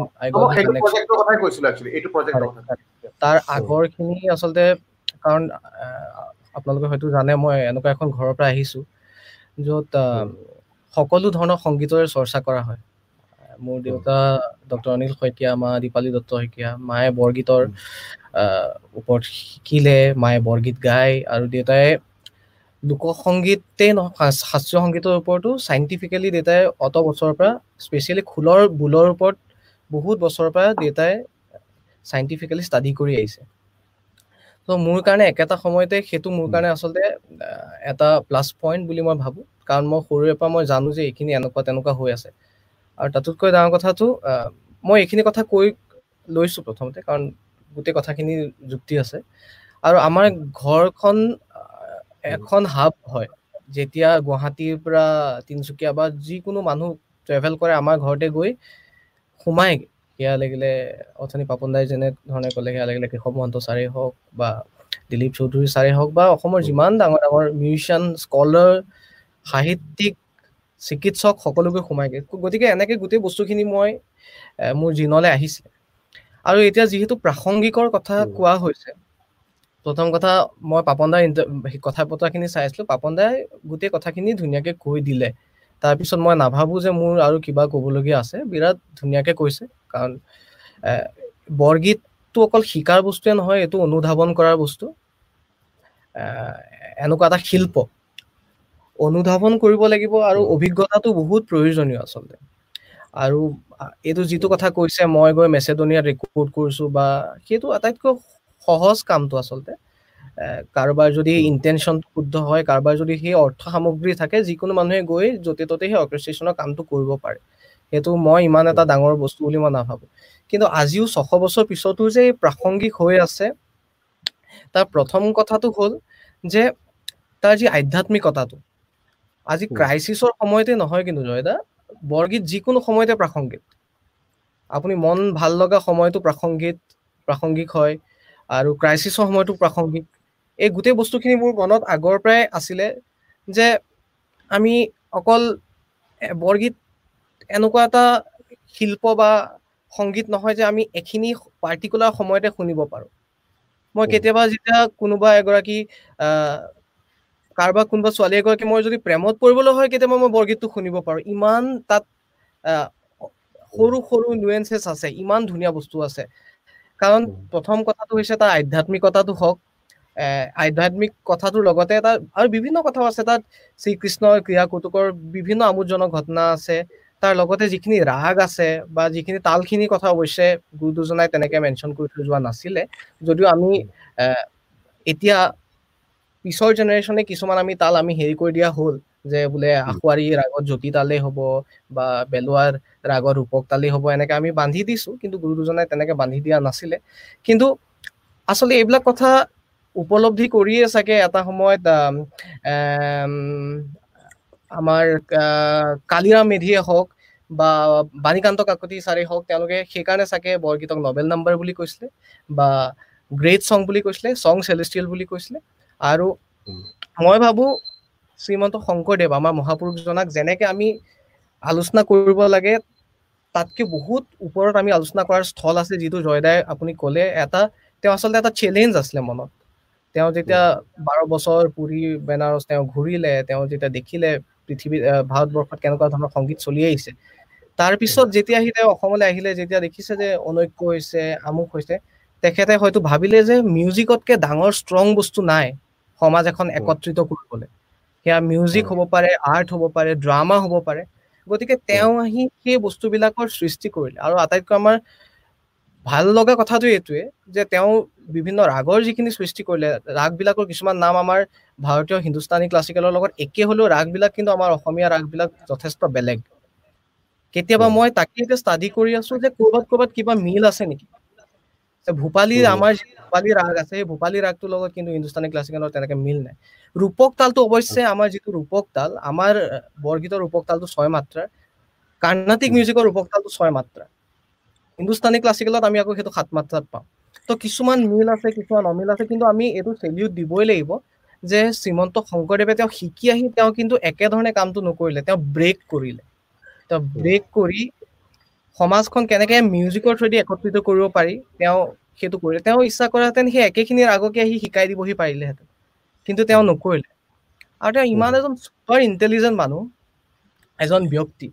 তেওঁ অকল ৰাগবিলাককে নহয় তেওঁ এইটোও ভাবিলে যে মানুহবিলাকক একত্ৰিত কৰিবলৈ হলে তেওঁলোকক এই এই কালচাৰটোৰ প্ৰতি নৱ বৈষ্ণৱ ধৰ্মৰ প্ৰতি আকৰ্ষিত কৰিবলৈ তেওঁলোকৰ পৰাও কিছুমান আমাৰ লোকসংগীতৰ পৰাও কিছুমান সমল আনিব লাগিব অকল ৰাগ ভিত্তিক কৰি থলে নহব। এতিয়া ধৰক আমি পদত যেনেকে আমি যাওঁ কৃষ্ণই মূৰৰে বকুল ফুল এপাহি তাত আমি যিটো ঢোলৰ চাপৰ মাৰো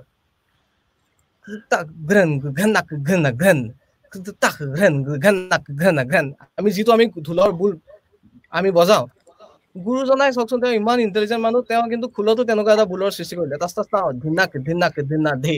তাচ তাও ধিনাক ধিনাক ধিনা ধে। যাতে খোলটো বজাওঁতে মানুহে ক'ৰবাত নহয় ক'ৰবাত সেইটো এটা ফিল কৰিছে। এইটো কানেক্ট কৰিব পাৰে এইটো যে মই ক'ৰবাত দেখোন শুনিছো।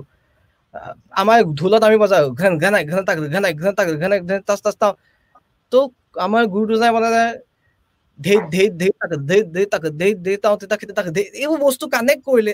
আৰু মই এইবিলাক বস্তু ভাবি সেই কানেকশ্যন বিলাক দেখি মই ফেচিনেটেড হৈছিলো যে পাঁচশ ছশ বছৰ আগতে কেনেকে ইমান বস্তুবিলাক চিন্তা কৰিলে। তাকো আৰু ইমান কষ্ট নকৰাহেঁতেনো হয়। তেওঁ আহি এই খোজা মানুহবিলাকক যি কোনো ধৰণৰ লেংগুৱেজৰ কথা নাই তেওঁ ধুনীয়াকে বুজাই দিয়াহেঁতেন নহয় যে প্ৰভু চৰণত আপুনি শৰণাপন্ন হওক। তেওঁক আহি কিয় অপ্ৰমাদী নিচিনা শব্দৰ তেওঁ সৃষ্টি কৰিলে। পাৱে পৰিহৰি কৰো কৰো বহু কাতৰি কিয় এনেকুৱা এটা এটা ভাষাৰ সৃষ্টি কৰি সেই মানুহখিনিক বুজা বুজাব পাৰিলে তেওঁ। তেতিয়া চাগে তেওঁ সেই ইণ্টেলিজেণ্ট মানুহজন আছিলে বা আছে আমি এতিয়া মোৰ ভাবি দুখ লাগে যে আমি এতিয়াহে বেছি চিম্পল হৈ গলো এতিয়া মানে তোক নাপালে মৰি যাম এনেকুৱা গান বিলাক লিখি দিওঁ। কিন্তু আগতে তেওঁ ইণ্টাৰভিউ কৰিছো ইণ্টাৰভিউ কৰিছো অনুৰাগ। তাৰমানে আমি যিটো ডিছকাশ্যন আজি কৰি আছো music in the times of crisis Joy প্ৰশ্নটোৱে সেইটো কথাকে ক'ব গৈছে যে শ্ৰীমন্ত শংকৰদেৱে ক্ৰাইচিছটো দেখিছিলে। বুজি পাইছিলে আহিবলগীয়া ক্ৰাইচিছটো বা চলি থকা ক্ৰাইচিছটো বুজি পাইছিলে। আৰু ঠিক তেনেকৈ জয় প্ৰশ্নটো চাগে এনেকুৱা ধৰণৰ যে সেইখিনি সময়ত শ্ৰীমন্ত শংকৰদেৱে ক্ৰাইচিছটো দেখি তেনেকুৱা ধৰণে তেওঁ এক্ট কৰিছিলে যিখিনি তেখেতৰ মগজু বিবেকেৰে পাৰে। তেওঁ কৰে মই কৰিছিলে কিন্তু তেওঁ মিউজিকৰ জৰিয়তে কেনেকে অকল মিউজিকো নহয় দেই তেওঁ আপুনি যদি কীৰ্তনখন পঢ়ে কীৰ্তনখনত এটা চেপ্টাৰ আছে পাখণ্ড মৰ্দন বুলি। ত' তেওঁ কৰবাত কৰবাত তেওঁ ফেপেৰি পাতিও ধৰিছিলে। আমাৰ গোটেই চিষ্টেমটোৰ ওপৰত। তেওঁ হয়তো প্ৰশ্নও কৰিছিলে। কাৰণ তেওঁ এজন ছুপাৰ প্ৰগ্ৰেছিভ শিল্পী আছিলে। গতিকে তেওঁৰ পৰা আই থিংক বহুত শিকিবলগীয়া আছে মই ভাবো।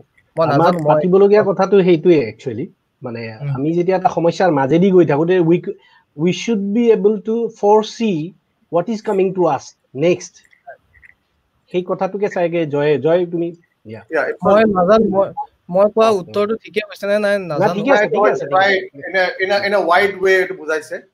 আচলতে গোটেই কথাখিনি বুজাবলগীয়া হৈছে কাৰণ আজি মই অনুৰাগ আৰু এটা কথা কি হয় মানে তোমাৰ লগত মই বৰগীত বৰগীত গোটেই বস্তুটো লৈ আৰু বৰগীত প্ৰজেক্টটো লৈ বেলেগ এদিন বহিব লাগিব বিকজ সেইটো that is one of the interviews I want to নহয় জয়দা অকল অকল আচলতে মোৰ লগত বহাটো নহয় মই নিজে আচলতে শিকিয়ে আছো।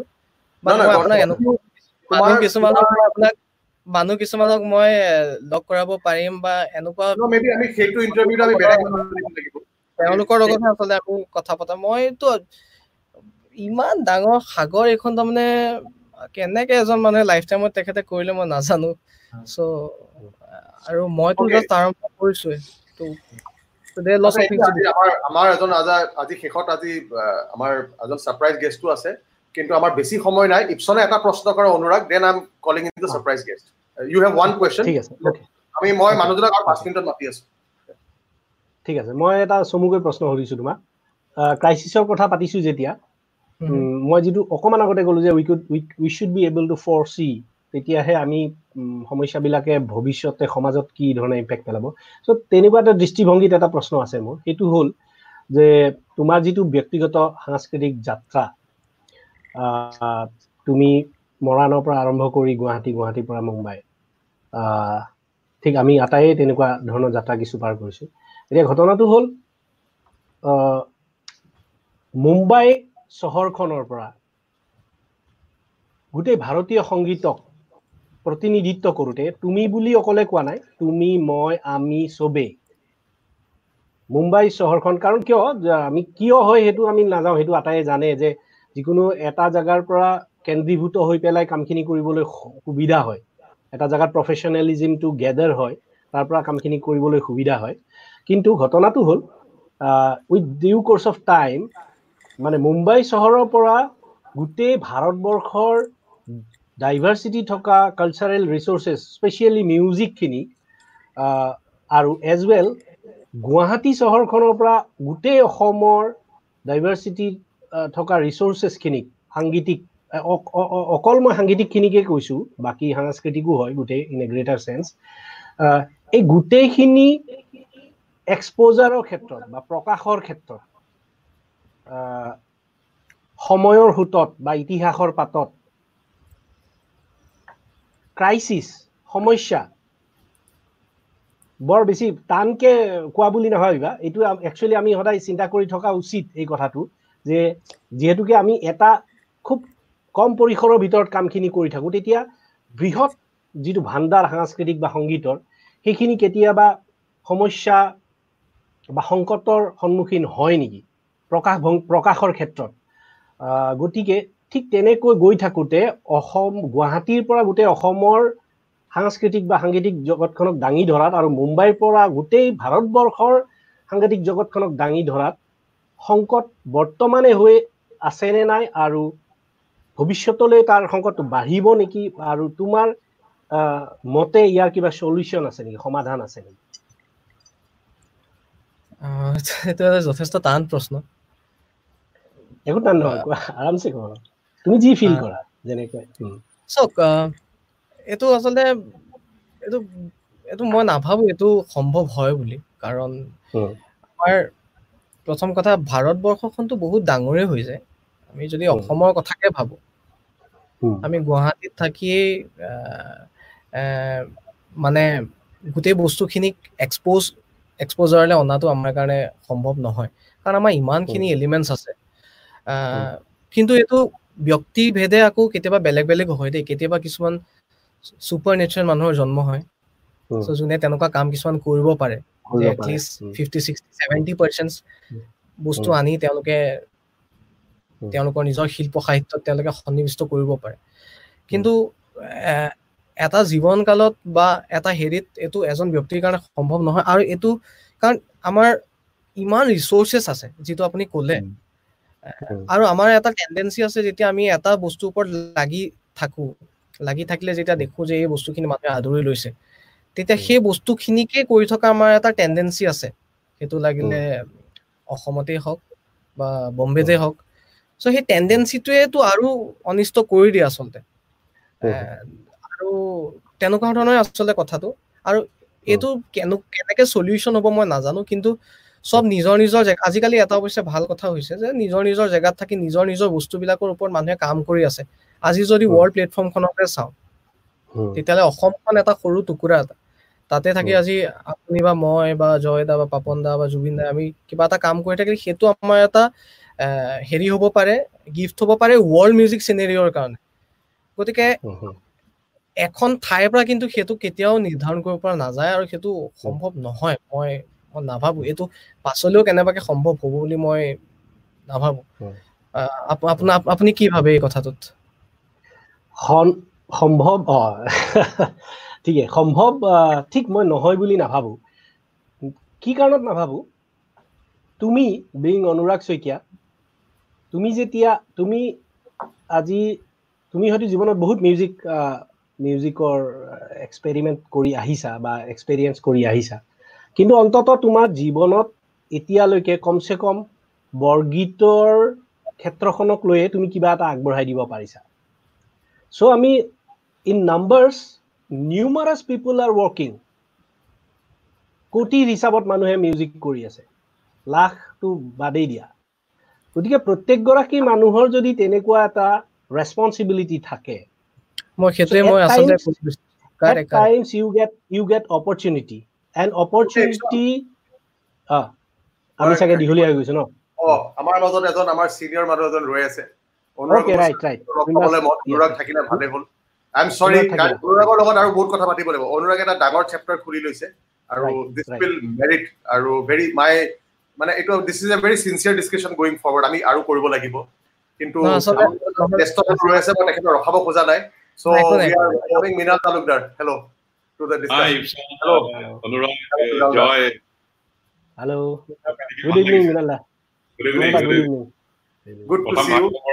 তোমালোকৰ সকলোৰে মাজলৈ যে সোমবাৰৰ পৰা মৰুলেছ অসম উত্তৰ পূৰ্বাঞ্চল খোলা খুলিলে। Oh. Oh. প্ৰথম কথা বাছ চলিব ফিফটি পাৰ্চেণ্টত ভেৰি ভেৰি গুড নিউজ আৰু বঙাইগাঁও মিউনিচিপালিটিটোৰ বাহিৰে বাকীখিনিত অন্তত মৰলেছ ত্ৰিছখন জিলাত গ্ৰীণ আৰু তিনিখনত অৰেঞ্জ মৰলেছ চব খুলিছে বুলি ধৰি লোৱা এক্সেপ্ট চিনেমা খোলা নাই। জিম খোলা নাই মন্দিৰ হোটেল ৰেষ্টুৰেণ্ট আৰু এডুকেশ্যনেল ইনষ্টিটিউট বাকীখিনি আজি বৰ ভাল দিন। This a very good day Miranda good day right very very good day খুব হেপী খুব হেপী Assam. অনুৰাগ এইটো ৰিজনত মই কাৰণেও দুখ লাগিছে। জয় আৰু অনুৰাগে আমাক অলপ হিংসা কৰিব পাৰে। ইপচন কি কোৱা? আই নো আই নো আমাৰ বন্ধু আমাৰ বন্ধুসকল কোনোবা ডেৰগাঁৱত আছে যোৰহাটত আছে মোৰ শুনিয়ে বেয়া লাগিছে তাৰ। আমি ইয়াত বন্ধ। তেওঁলোকো তাত খোলা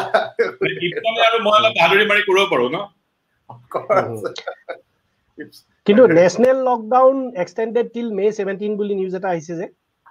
সেইটো মানে সেইটো এক্সটেণ্ড কৰিছে মে ছেভেণ্টিনলৈকে কিন্তু mostly specific to red zone okay যিহেতু অৰেঞ্জ আৰু গ্ৰীণ খিনিৰ কাৰণে যিকেইটা পেৰাগ্ৰাফ আছে তাত আমি গোটেইখিনি গ্ৰীণতে পঢ়ো ত্ৰিছখন জিলা। বাকী তিনিখন অৰেঞ্জ গতিকে এক্সটেনশ্যনটো নেশ্যনেলিয়ে হৈছে। কিন্তু যিহেতু আমি অলৰেডি অৰেঞ্জ আৰু গ্ৰীণত পঢ়িলো গতিকে আমি এফেক্টিভলি খোলা।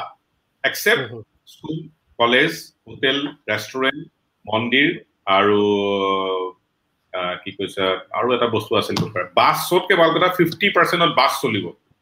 অলা আৰু উবেৰ গতিকে হিংসা বোধবোৰ জয় কৰিব পৰা হৈছে আৰু অনুৰাগে আমি অলপমান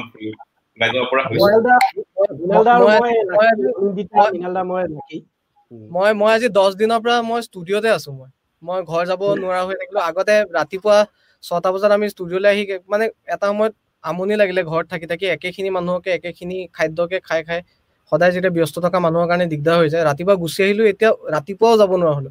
চ' মই ষ্টুডিঅ'তে এনেকে এনেকে বিচনাখনতে এনেকে শুই থাকো। চ' এইটো আমাৰ ৰুম মোৰ চ' ইয়াতে এনেকে কাম কৰি থাকো। আৰু আপোনালোকে আজি প্ৰথম চাগে মানুহ যাক বহুত দিনৰ মূৰত এনেকে কথা পাতিছো।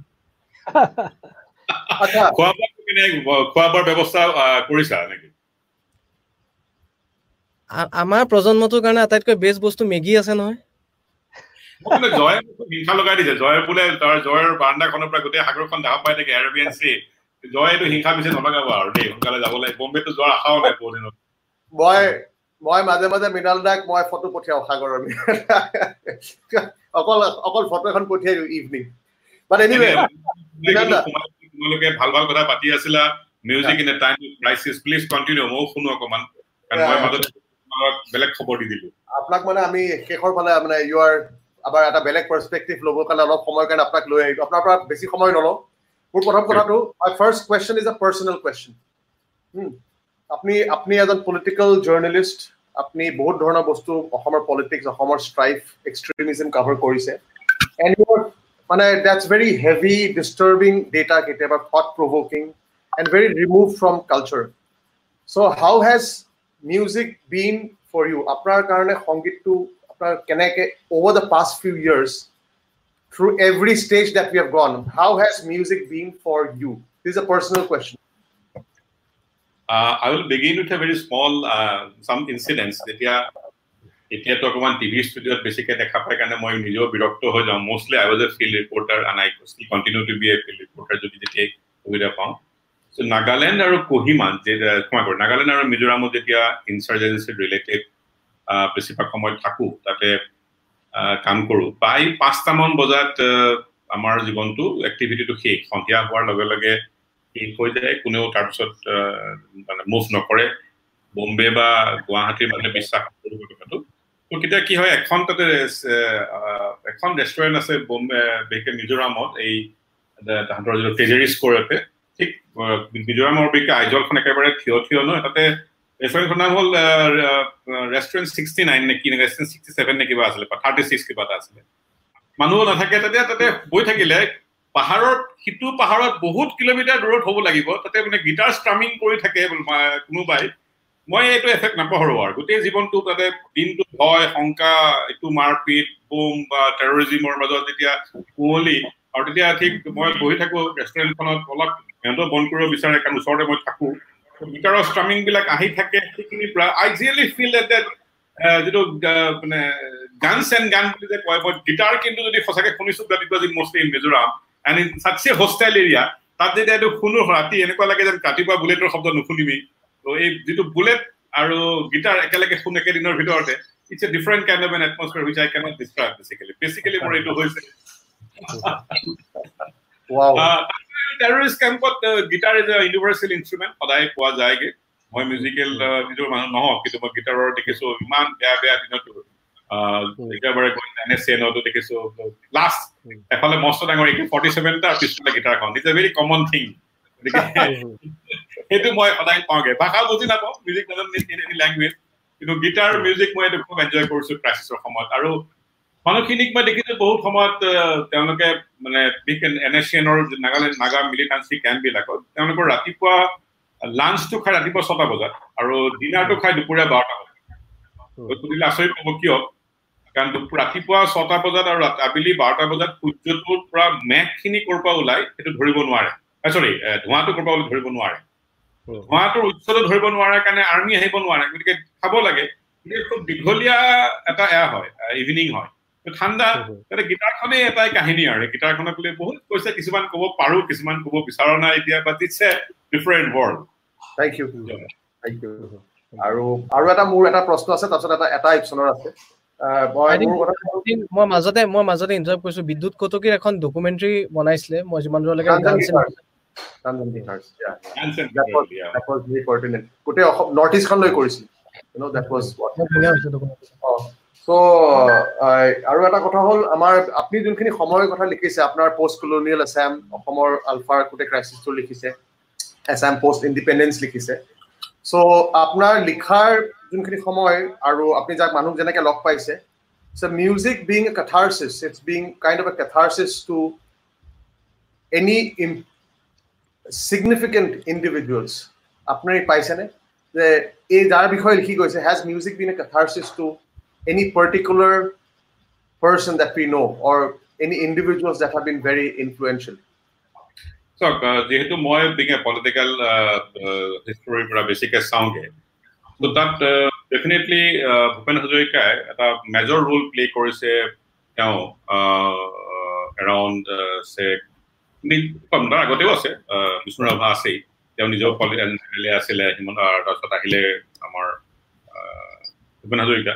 সেই দুটা দুজন মানুহে কিন্তু এটা মিউজিকেল জাৰ্ণি এটা কমপ্লিটলি আছে যিটো মই হিষ্ট্ৰীত তেওঁলোকৰ এটা মেজৰ ৰোল আছে not as a musician but as a political history okay সেইটো এটা বেলেগ কথা বিষ্ণু ৰাভাৰ ছচিয়লজিকেল বেকগ্ৰাউণ্ড আৰু আৰু ভূপেন হাজৰিকা নাওপইচা সমষ্টি তাৰপিছত একেলগে হেম বৰুৱাৰ বিখ্যাত হেম বৰুৱাৰ তেওঁৰ ৰিলেশ্যন ভেৰি ইণ্টিকেট থিংছ মিউজিকৰ লগত সম্পৰ্ক নাই যদিও as a politician as a socially তেওঁলোকৰ দুজনৰ কিন্তু বহুতখিনি বহুত ডাঙৰ ৰোল মই লিখিছো বা পঢ়িবলৈও পাইছো আৰু বাৰে বাৰে তেওঁলোকৰ কথা আহি আছে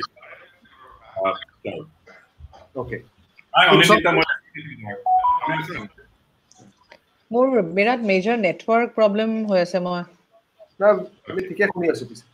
ভালকে শুনিও ইপছনৰ এটা লাষ্ট প্ৰশ্ন আৰু মৃণাল দালে মৃণাল দা আজি আমি টেবুলখনৰ চাইড দুটা উল্টা পুল্টা হৈ গৈছে। আপুনি আমাক এইটো বৰ ডাঙৰ কথা আপোনাক প্ৰশ্ন সুধিবলৈ অকমান ভয় লাগিছে। সাধাৰণতে মই ফেন্সখনৰ সিফালে থাকো যাকে সোধাই মোৰ কাম কিন্তু মোক মানে সুধিব লাগে তাৰ সুধিব লাগে মই আপোনাকতো আজি একচুৱেলি আমি গান গোৱাব লাগিছিলে। চ' এনিৱে কথা এটা সুধো হয়। এতিয়া কথা হ'ল কি ঠিক মই আপোনাক সংবাদ জগতৰ পৰিপ্ৰেক্ষিতত এটা কথা সুধো মানে এইটো আক্ৰমণ বুলি নাভাবিব এইটো মোৰ অ তাকে। এতিয়া সংবাদ জগত যিকোনো সংবাদ জগতে অসমীয়া সভ্যতাৰ ক্ষেত্ৰত নহয় যিকোনো সংবাদ জগতেই সাহিত্য সংস্কৃতি বা সংগীত আজি আমাৰ শ্ব'টোৰ মেইন টপিকটো হৈছে music in the times of crisis আমি ক্ৰাইচিছৰ বিষয়ে কথা পাতিব খুজিছোঁ। চ' এতিয়া ক্ৰাইচিছবিলাক আমি কেনেকৈ চাব পাৰোঁ? ক্ৰাইচিছবিলাক বুজি পালেহে তাৰ সমস্যা বা তাৰ ভৱিষ্যত ফৰ আমি ফৰচি কৰিব পাৰিলেহে আমি সমাধানৰ কথা ভাবিব পাৰিম। চ' এতিয়া সংবাদ জগতে নৰ্মেলি বা মিডিয়াৰ যি বিভিন্নটা দিশ থাকে তেওঁলোকে সাহিত্য সংস্কৃতি সংগীত ইত্যাদিক প্ৰস্ফুটিত কৰাৰ প্ৰকাশিত হোৱাৰ অৱকাশ বা সুবিধাকণ দিয়ে। আৰু বা পইণ্ট আউট কৰি ডিছকাশ্যনবিলাকৰ মাজেৰে তেনেকৈ সন্মুখলৈ আনিব পাৰে সেই সময়ৰ প্ৰেজেণ্ট চিটুৱেশ্যনটো এজ ৱেল এজ আহিবলগীয়া সংকটক। এতিয়া অসমৰ সংবাদ সংবাদ জগতত সাহিত্য সংস্কৃতিৰ ক্ষেত্ৰত বা সংগীতৰ ক্ষেত্ৰত আপোনাৰ মতে আপোনাৰ দৃষ্টিভংগীত সংবাদ জগতৰ ফালৰ পৰা দৃষ্টিভংগীত কিবা সংকটৰ মাজেদি গৈ আছে নেকি বা সংকট সৃষ্টি হ'ব পাৰে নেকি? আৰু তাৰ কাৰণবিলাক কি দুই এটা কাৰণ কি ধৰণৰ হ'ব পাৰে বা আৰু তাৰ ৰেক্টিফিকেশ্যনটো কি ধৰণে হ'ব পাৰে? মই অকণমান থুলমূলকে গোটেইখিনি মানে আপোনাৰ মতে আপোনাৰ এটা থুলমূল দৃষ্টিভংগী এটা জানিব ইমান মৰম লগাকে ভদ্ৰকে ঘূৰাই পকাকে আই হেভ আনচাৰ স্প্ৰে মই আৰু টেলিভিশ্যনক ভাগ দুভাগ কৰি লৈছো। আজিকালিতো মষ্টলি ডিজিটেল মিডিয়াটো আহি গলে হয়। এই মুহূৰ্তত চলি যিটো আছে এই কুৱেশ্যনটো ডেফিনেটলি এই লকডাউনৰ আগৰ পৰিৱেশৰ পৰা কিন্তু লকডাউনৰ পিছত যিখিনি ঘটনা হ'লগে প্ৰিণ্টৰ মই প্ৰিণ্টক লৈ সঁচাকে অত্যন্ত মানে ভৱিষ্যত বৰ ভাল নহয় বুলি ভাবো এই কুৱেশ্যন ধৰি লৈছো লকডাউনৰ আগৰ কুৱেশ্যন আগৰ পৰিৱেশ এটাক লৈ পেলাই। য়েছ লিমিটেশ্যন বহুত বেছি আছে গৈ গৈ বহুত বেছি আছে। বিশেষকৈ প্ৰিণ্টৰ ক্ষেত্ৰত টেলিভিশ্যনৰ ক্ষেত্ৰত চাওক most of this television channels are F T A channels এই এফ টি এ কামটো মানুহে বুজি নাপায়। এতিয়া free to air being in F T A গতিকে এই এফ টি এৰ চ'ৰ্চ অফ ৰেভিনিউ মাত্ৰ এটা আপুনি কিমান আইবল জেনেৰেট কৰিব পাৰিছে। যিহেতু চ'ৰ্চ ৰেভিনিউ মডেলটো হ'ল আইবল অৰিয়েণ্টেড নট আপোনাৰ তাতে কোনো ছাবস্ক্ৰিপশ্যন অৰিয়েণ্টেড নহয়। অৰ্থাৎ আপুনি যেতিয়া এটা চেনেল চাই মোৰ চেনেলটোৱে চাই তাতে আপুনি এক পইচাও নিদিয়ে।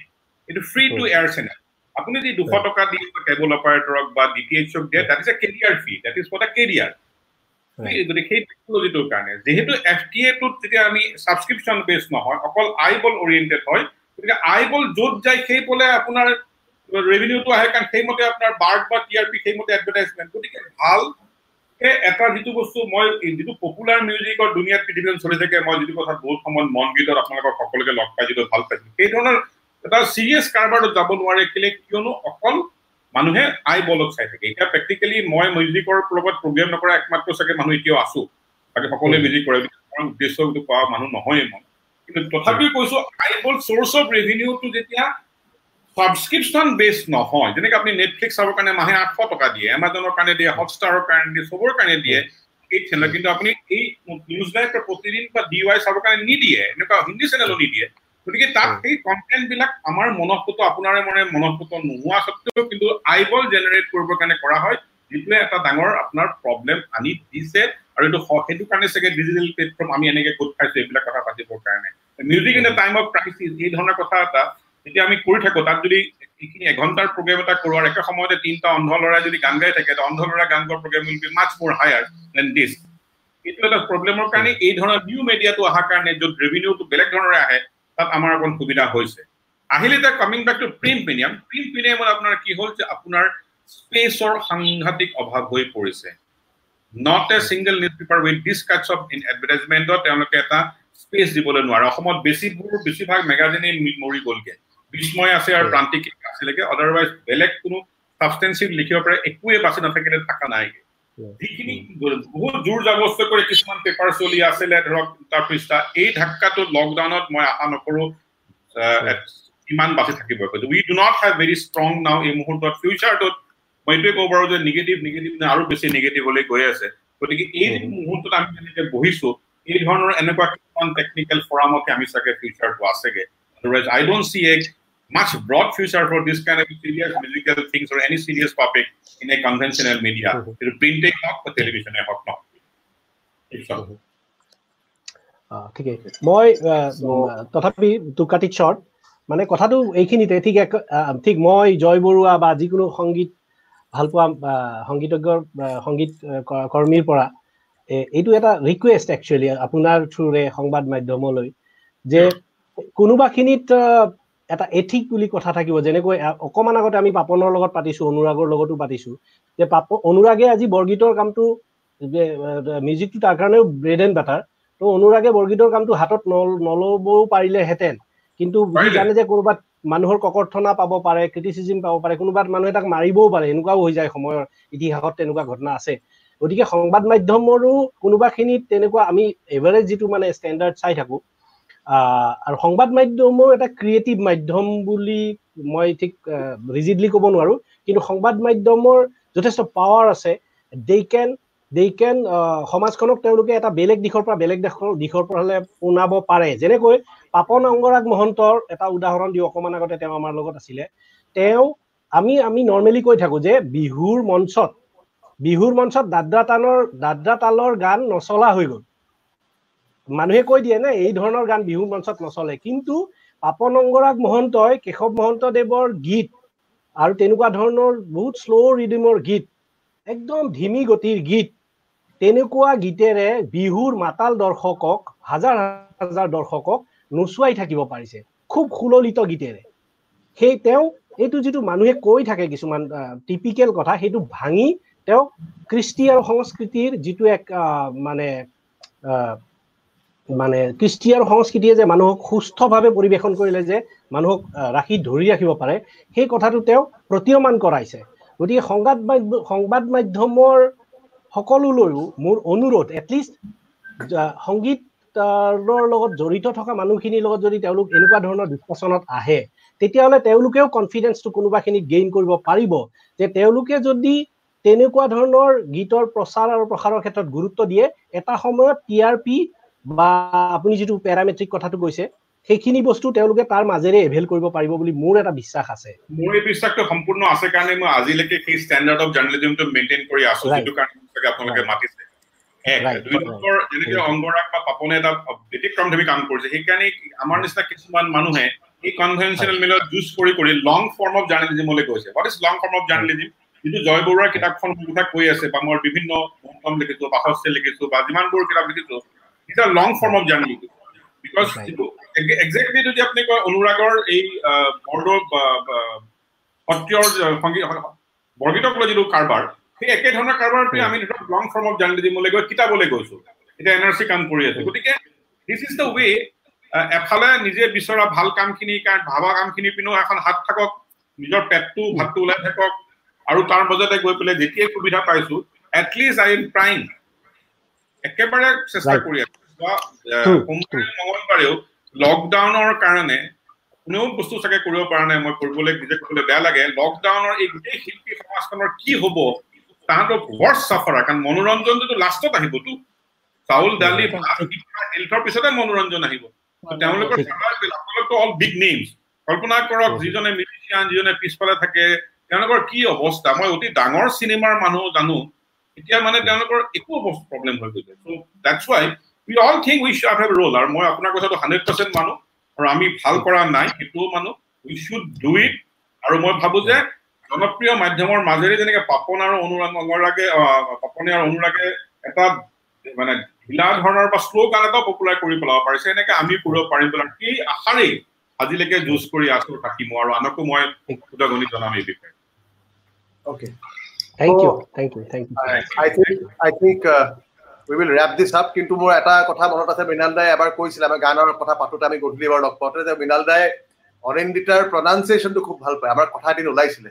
মৃণাল দাৰ যে Anindita has got the best pronunciation amongst all the singers সেইকাৰণে আজি এইখিনি বস্তু আমি এতিয়া শেষ কৰিব লাগিব কিন্তু মই এটা অনিন্দিতাক খালি বকুল ফুলৰ দৰে দুটা লাইন ওলাব কৈছো। জয়। অনিতা বৰষুণ বুলি এটা শব্দ তাই যিটো পেট কটা শৰ যিটো তাই উচ্চাৰণ কৰে আমি আজি ডেৰ বছৰমান আগতে দেৱালীত এই কথাটো পাতিছিলো। পাতিছিলো। চ' মই জাষ্ট ৰিকুৱেষ্ট কৰো আজি শেষ কৰো আমি। অনিন্দিতা আমাৰ কাৰণে দুটা লাইন বকুল ফুলৰ গান আমাৰ চবৰে প্ৰিয় গান। Just do that for us and will be so' thankful and this will be definitely definitely আৰু মৃণাল দাক লেটলি জইন কৰিছো। There some network issues hello' Mrinal da. আৰু আপোনাক অলৱেজ এডমায়াৰ কৰোঁ the way you are taking forward journalism আৰু আপোনাৰ প্ৰতি কিবা এটা বিশ্বাস আছে বেলেগ ধৰণৰ আই ডোণ্ট ন' ৱাই সেইবাবে কিছুমান ডিছকাশ্যন আপোনাৰ মাজৰ পাৰ্টখিনি মিছ কৰিলো মই। আৰু জয়দা ইমান সুন্দৰ এটা আজি টপিক আৰম্ভ কৰিছে বা এইটো কেৰি ফৰৱাৰ্ড কৰিছে ইপচেণ্টা আৰু জয়দা মিলি পেলাই অনুৰাগ কৈছে পাপন দাক ইমান সুন্দৰ সুন্দৰ কথা কৈছে। মোৰ আচলতে মাজতে বহুত কথা মনত মই লিখিও থৈছিলো এইখিনি কথা মই কম। কিন্তু I think time is really short সেইকাৰণে we have to wind up only with the song but I am looking forward to have this discussion a part two of this discussion so' that we can Joyda হাঁহিছে। Would want to say something instead, uh, in spite of saying, আজি আমি খালি কথা পাতাৰ কথা আছিলে গান কম still for you all বকুল ফুলৰ দৰে অলপ গুণগুণাই দিছো অলপ গুণগুণাই দিম অ ইউ কেন জইন মি কাৰণ আপুনি বৰ ভাল পায় গানটো মই জানো আপুনি গায়ো থাকে বকুল ফুলৰ দৰে জোনাকৰ পক্ষী উৰে বকুল ফুলৰ দৰে জোনাকৰ পক্ষী উৰে এন্ধাৰে এন্ধাৰে বকুল ফুলৰ দৰে Wow. Thank, thank you. Anand. Wow, Thank thank, you. you. Thank you so much, Anindita. You just, Pleasure. A Thank you. super evening super special. আৰু Thank you so much. আজি সকলোৱে বহুত ক'লে আজি আমি অলপ মনে মনে থাকিলো কাৰণ আজি চবকে চবৰে কথা শুনিলো বহুতৰ কথা শুনিলো অনুৰাগে ইমান কথা নকওঁ অনুৰাগৰ কথা শুনিলো আজি বহুতখিনি ইনফেক্ট আজি অনুৰাগক বন্ধই কৰিব লগা হৈছে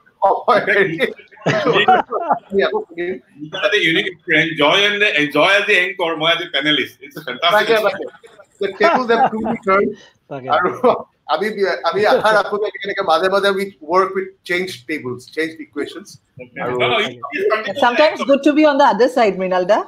I love to be this side. No longer is the anchoring Thank you. role. No, no. Thank you for coming so much. মই চবৰে তাক মিনাতাক কৈছো. Thank you for gracing this occasion. And Thank thank you, Anindita. Thank you, Anurag. মোৰ আৰু ইপছনৰ পৰা Pleasure is absolutely mine. have a lovely evening. Thank you so' much and we thank Sentinel. আৰু মই শেষ- শেষত এটা কথা ক'ব কৈছো let's talk is a series আমি next week we are coming with আমাৰ লাষ্ট তিনি চাৰি বছৰৰ যোনখিনি চেলিব্ৰেটেড ফিল্ম মেকাৰ অসমৰ যোনে এৱাৰ্ড পাইছে we are bringing all of them in next Friday it's called We love this. It's called local stories global audience Assamese makers তাত ভাস্কৰ হাজৰিকা ৰীমা দাস সকলোৱে থাকিব তাৰমানে all of them are coming in next Friday so' stay tuned stay Yeah. Tuned Stay tuned and thank you, all of you. Bye bye Thanks a lot. Bye bye. Good night. Thank you bye Bye. Good night